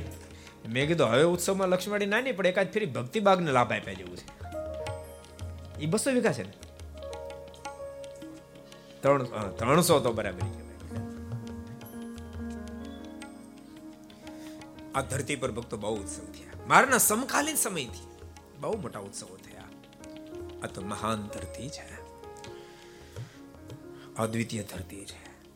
તમને બધાને કહું છું, ભગવાનના ભક્તો, ઠાકોરજી માણસ હૃદય આપ્યો છે, મરી જવાના બધાય, પણ મળતા પહેલા મુક્તિ સુધી પહોંચી જાઓ છે એવા ઠેરાવ કરશો. ભગવાનને પામી દેવા ઠેરાવ કરશો. શતાનંદ સ્વામી કહી રહ્યા છે કે, હેમંત આ ગ્રંથ એટલો મહાન ગમે તો પાપી આત્માને સાંભળે ને તો પણ મુક્તિ લઈ જાય, મુક્તિ થઈ જાય. હેમંતસિંહે પ્રશ્ન કર્યો, ગુરુદેવ, એવો કોઈ પાપી આત્મા ખરો કે આનું શ્રવણ કરવા માત્રથી મુક્તિ થઈ હોય? શતાન સમય હજુ તો બોલવા જાય. પહેલા તો સભામાં એક દિવ્ય પુરુષ ઊભો થયો. વારંવાર સમયને વંદના કરીને કહે છે કે, સ્વામી, દુખીના ડાળિયા થઈ ગયો તો. સ્વામી, અનેક પ્રકારની વેદનાથી હું દુખી હતો. એ તમામ વેદના મારી વિસરાણી. અને સ્વામી, ત્રણ છગલાવાળી પાગના તરતલ ભગવાન સ્વામિનારાયણ મને દિવ્ય દર્શન થાય છે આમ કહી વારંવાર સ્વામીને વંદના કરીને પુરુષે વિદાય લીધી. હેમંતસિંહે પ્રશ્ન કર્યો, ગુરુદેવ, આ માણસ હતો કોણ? એને શું વેદના હતી? અહીંયા આવ્યો કેવી રીતે? એની વેદના ટળી કેવી રીતે? તમામ ગાથા મને કહો. શતાન સ્વયં બોલ્યા છે કે, હેમંત, સાંભળ, ઉત્તર હિન્દુસ્તાનની અંદર કાનપુર નામના શહેરની અંદર માધવ વિપ્રોનો એકનો એક દીકરો કલ્યાણજી હતો. ઉંમર થતા એના લગ્ન થયા, બે ચાર ઘેરે સંતાનો થયા. એનું પૂરું પ્રારબ્ધ સમજ્યા તો હરિની ઈચ્છા સમજ એને ત્રણ કાળનું જ્ઞાન થયું. ભૂતકાળ દેખાવા લાગ્યો. ભૂતકાળમાં કેટલી ફેરી જંપુરી કે બધું દેખાડું કેવો કેવો માર ખાધો એ દેખાડું અને હજી પાપ બચ્યા છે. ભવિષ્યમાં કેવું દુઃખ અને વેદના સહન એ પણ દેખાવા માંડ્યો. જેથી કરીને મન સંસારમાં ઉદાસ બની ગયું. ઉદાસ બનેલો કલ્યાણજી, એ દુઃખમાંથી મુક્ત થવા માટે અનેક સાધુ સંતોને મળ્યો છે, અનેક વિદ્વાનો મળ્યો છે. બધા વિવિધ પ્રકારના ઉપાયો બધા બતાવ્યા બધા જ પ્રકારના ઉપાયો કર્યા, પરંતુ તેમ છતાં દેખાતું ભૂતકાળનું, ભવિષ્યકાળનું દુઃખ જ્યારે બંધ ન થયું, ત્યારે સંસારમાંથી મન ઉદાસ થઈ ગયું. અને ઉદાસ બનેલો કલ્યાણજી, સંસાર છોડવા તૈયાર થયો, ઘેરે કોઈ નાય ન પડે.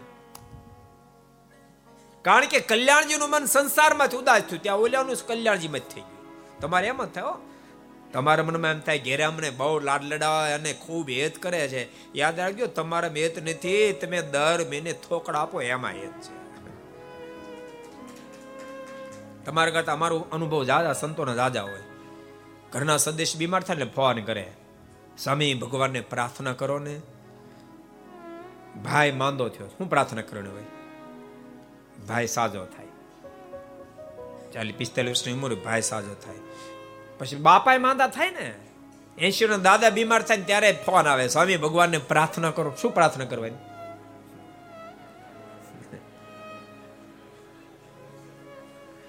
હવે દાદા જદી જાય. દુનિયા તો બાપ સ્વાર્થી છે. તેમ છતાં જગતમાં રહેવું પડે એની ના નહીં, પણ જો જગતમાં ખૂતી નહીં જાતા હેત કર્યા જવા એક ભગવાન છે. એ વાત ભૂલી નહીં જાશો. દુનિયામાં રહ્યા પછી દુનિયામાંથી વિરક્ત રહેજો. દુનિયામાં રહ્યા પછી દુનિયામાં વિરક્ત રહેવો તો બાપા સાધુ પુરુષનો સમાગમ કરતા રહેશો. બોલતા સાધુ પુરુષો ખાલી બેઠા હોય ને વાતો કરતા હશે ને, તો વેદનો સાર નીકળતો હશે, વેદનો સાર નીકળતો હશે. માત્ર સાથે રહેશો ને, તો પણ વિરક્ત થવું તમને કઠિન નહીં પડે. બહુ સાચું કહું છું ભક્તો. યાદ રાખજો, ક્યારેક યુવાન અવસ્થાની અંદર ઇન્દ્ર અંતકરણને આધીન બનીને કદાચ ઓગણીસ વીસ જીવન જીવાયા હોય. ઘણા બધા એવા સંતો અનુભવ્યા છે ભક્તો. જેમ જેમ ઉંમર વધે, તેમ તેમ એના ભજનો વધે. બોલતા નહીં સાધુ પુરુષના હૃદયમાં, હું તો મારી સંતોની સભામાં ઘણી ફેરી કહું સાધુ હૃદયમાં વૈરાગ હોય હોય ને હોય. એ કદાચ બહુ ટોપ લેવલનું જીવન જીવતા કે મધ્યમ લેવલનું જીવન જીવતા, એના હૃદયમાં વૈરાગ હોય હોય ને હોય જ. વૈરાગ વિના સંસાર કોદી છૂટે જ નહીં, છૂટે જ નહીં. યાદ રાખજો. સમય વાતમ લખ્યું? સ્વામી કહે કે ઘરનો ઉમરો ઓળંગવો કેટલો કઠિન છે? તો કે સાડા બાર કરોડ ઊંચો એવો લોકાલોક પહાડનું ઉલ્લંઘન કરવું જેટલું કઠિન, એટલો ઘરનો ઉમરો ઓળંગવો કઠિન છે. એટલે વૈરાગ વિના કદી પણ સંસાર છૂટે નહીં. અને ભક્તો દેશકાળે કરીને કદાચ ક્યારેક ઓગણીસમી જીવન જીવાયા હોય. પણ અંદર, હૃદયમાં વૈરાગ પણ છે અને પ્રભુને પામવા એ મારું જીવનનું લક્ષ્ય, એ જ્ઞાન પણ છે. એટલે અમુક ઉંમર થાય એટલે વૃત્તિ મળે, પાછી વળવા મળે, પાછી વળવા. અને પછી અખંડ ભગવાનનું ભજન કરી ભગવાનને પામી જાય છે. એટલે કહું છું, તમારે પણ પરમાત્મા સુધી પહોંચવું હોય તો સાધુ પુરુષના જોગમાં રહેજો અને સમાગમમાં રહેજો, સત્સંગ કરતા રહેજો. બહુ કઠિન છે સંસારમાં રહીને સંસારમાં વિરક્ત રહેવું. સંસાર થકી વિરક્ત એમ રહેવાય નહીં. વિરક્ત પુરુષના જોગથી તમે પણ વિરક્ત થઈ શકશો. શતાનંદ સ્વામી કહે, કલ્યાણજીનું મન સંસારમાંથી ઉદાસ થયું, એના પરિવારનું ઉદાસ થયું અને ભગવાન ભેટાડ્યા કોઈ સંત, આ દુઃખમાંથી મુક્ત કરાવ્યા કોઈ સંતની શોધખોળમાં નીકળી પડ્યા છે. અનેક સ્થાનો વિચરણ કર્યું છે. પણ એવા કોઈ સત્પુરુષનો જોગ નથી, આ દુઃખમાંથી મુક્ત કરી શકે. એમ એણે સાંભળ્યું તમે ગુજરાતની ધરતી પર પંચિમ પાંચાલ દેશમાં ગરડાનમનું ગામ છે, ત્યાં જાઓ, તમારું કામ બની જશે. અને કલ્યાણજી ફરતા ફરતા ફરતા આ પંચિમ પાંચાલ દેશમાં આવ્યા છે.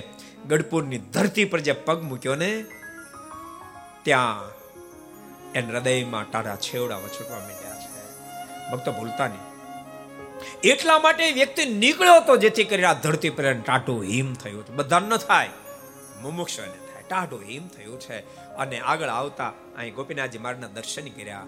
હૃદયમાં આનંદ વધતી ઉઠી છે. દર્શનાર્થીને પૂછ્યું, ભાઈ, અહીં કોઈ મહાપુરુષ છે? દર્શનાર્થી કીધું કે, મહાપુરુષનું ક્યાં પૂછવું અહીંયા તો મહાપુરુષની ખાણ છે, ખાણ. અને ભક્તો, સ્વામિનારાયણ સંપ્રદાય તો મહાપુરુષની ખાણ છે, ખાણ. બોલતા નહીં. ભગવાન શ્રી હરિ આ બધાને ઓળખાય ચૂકે એટલે પોતાની જાતને છુપાવી રાખીએ છે. બાકી એક એક મહાપુરુષ ભગવાન જેટલી સામર્થ્ય. પછી સદગુરુ ગોપાળાન સમય હોય તોય ભલે, મુક્તાન સમય હોય તોય ભલે. એ શામળિયા ચૈત્યનાનંદ સ્વામી હોય તો ભલે, યોગાનંદ સ્વામી હોય તોય ભલે, ગુણાતીતાનંદ સ્વામી હોય તોય ભલે, વ્યાપકાનંદ સ્વામી હોય, શતાનંદ સ્વામી હોય અને લાડુબા હોય કે જીવબા હોય, એક એક અનેક સામર્થ્યને ધરાવનારા એ દાદા ખાતર હોય તોય ભલે પ્રદભાઈ હોય તોય ભલે. આ તો મહાપુરુષો છે. અન ભક્તો, એવું નથી મારના સમકાલીન સમયમાં હતા ત્યાર પછી પણ થતા જ રહ્યા હોય. આપણી દ્રષ્ટિ હોવી જોઈએ તો આપણે એને પામી શકીએ.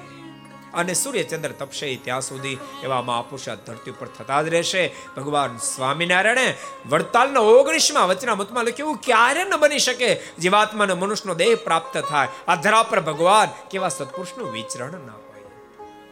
આજ કલ્યાણજીને પેલા મુમુક્ષે કહ્યું છે કે એક બે ને તો આખી ખાણ છે. એમાં આજે શ્રીમદ સત્સંજોન ગ્રંથનો પ્રારંભ થયો છે. એના વક્તા શતાન બહુ મોટા પુરુષ છે. અને આ શબ્દ સાંભળીને કલ્યાણજી સભામાં આવ્યા છે. જગ્યા મળી તે બેસી ગયા છે. પણ જેમ જેમ કથાનું શ્રવણ કરવા માંડ્યા, જેમ જેમ શ્રવણ કરવા માંડ્યા, તેમ તેમ શોક મેળ્યો, ટળવા મેળ્યો ટળવા મેળ્યો, ટળવા.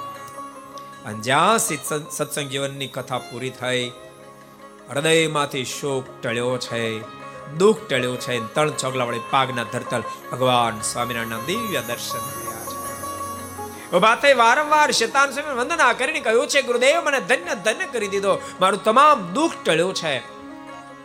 વારંવાર વંદના કરી સ્વામી પાસેથી વિદાય લીધી છે. હવે મુક્તાર સ્વામી મહાત્મા ભાગને પૂર્ણ કરતા અદ્ભુત વાત લખે છે. સ્વામી ગઈ એમમ શ્રોષ્યંતે ભક્તા પઠિષ્યંતે ત માનવાહ લપશ્યંતે તું સત્સંગી જીવનમ સુતે જમ ફલમ. સ્વામી કે હેમંત, આ ગ્રંથની મહાનતા હું તને શું કહું? મુક્તાનંદ સ્વામી આપણને જણાવે કે ગ્રંથની મહાનતા હું તમને શું કહું? અરે એના મહાત્મય ભાગની મહાનતા તો એના કરતા અનેક ગણી છે. સ્વામી કે આ કોઈ સત્સંગીઓને કોઈ સાંભળે અને જેટલી પરમાત્માની પ્રસન્નતા પ્રાપ્ત થાય, જેટલા પરમાત્માના પર રાજી થાય, એટલી પ્રસન્નતા અને એટલો જ રાજીપો માત્ર મહાત્મા ભાગની કથા સાંભળે, એને થાય છે. ઇતિ સત્યમ પુનઃ સત્યમ, અહમ મુક્તાનંદો બ્રહ્મી. આ વાત સત્ય, સનાતન સત્ય હું મુક્તાનંદ સ્વામી કહું છું. તમારા મનમાં થશે, આટલી બધી ફળશ્રુતિ કેમ થાય પહેલા દાડા ભાઈ? બોલતા નહીં. પહેલા દાડા શ્રોતા ઓછા હોય, એટલે પ્રસાદ દોથા મોઢે આવે પછી શ્રોતા વધવા માંડે, કારણ કે આપણી સહજ માન્યતા છે. કથા બેઠી પણ બે ત્રણ દાડા થાય, કથા જરાક રાગે પડે, પછી આપણે જાશું એમ. રાગે પડે રાહમાં હોય. તમે બધાને કહો બધાને કહી દેજો, કથા રાગે પડવે ન હોય તો રાગે જ હોય, આપણે રાગે પડવાનું હાલો, કથા સાંભળો. આખો સત્સંગ જન સાંભળે જે ફળ થાય. મહાત્મ્ય ભાગનું ફળ થાય છે. બોલતા મુક્તાનંદ સ્વામી મહાત્મ્ય ભાગને પૂર્ણ કરતા સ્વામી ભગવાન શ્રી હરિના ચરણોમાં અર્પણ કર્યું છે. આપણે પણ મહાત્મ્ય ભાગને ભગવાન શ્રી હરિના ચરણોમાં અર્પણ કરીએ.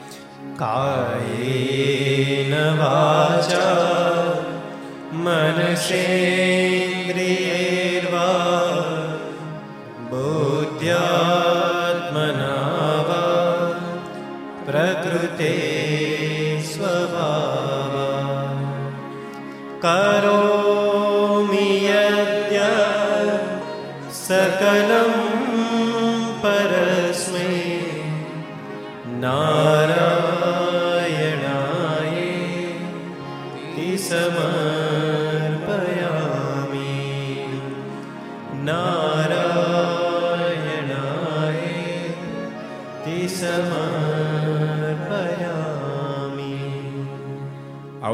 ભાગને ભગવાન શ્રીના ચરણમાં અર્પણ કરતા દો મિનિટ લઈ હરિનામ સંકીર્તન સ્વામી નારાયણ નારાયણ નારાયણ, સ્વામી નારાયણ.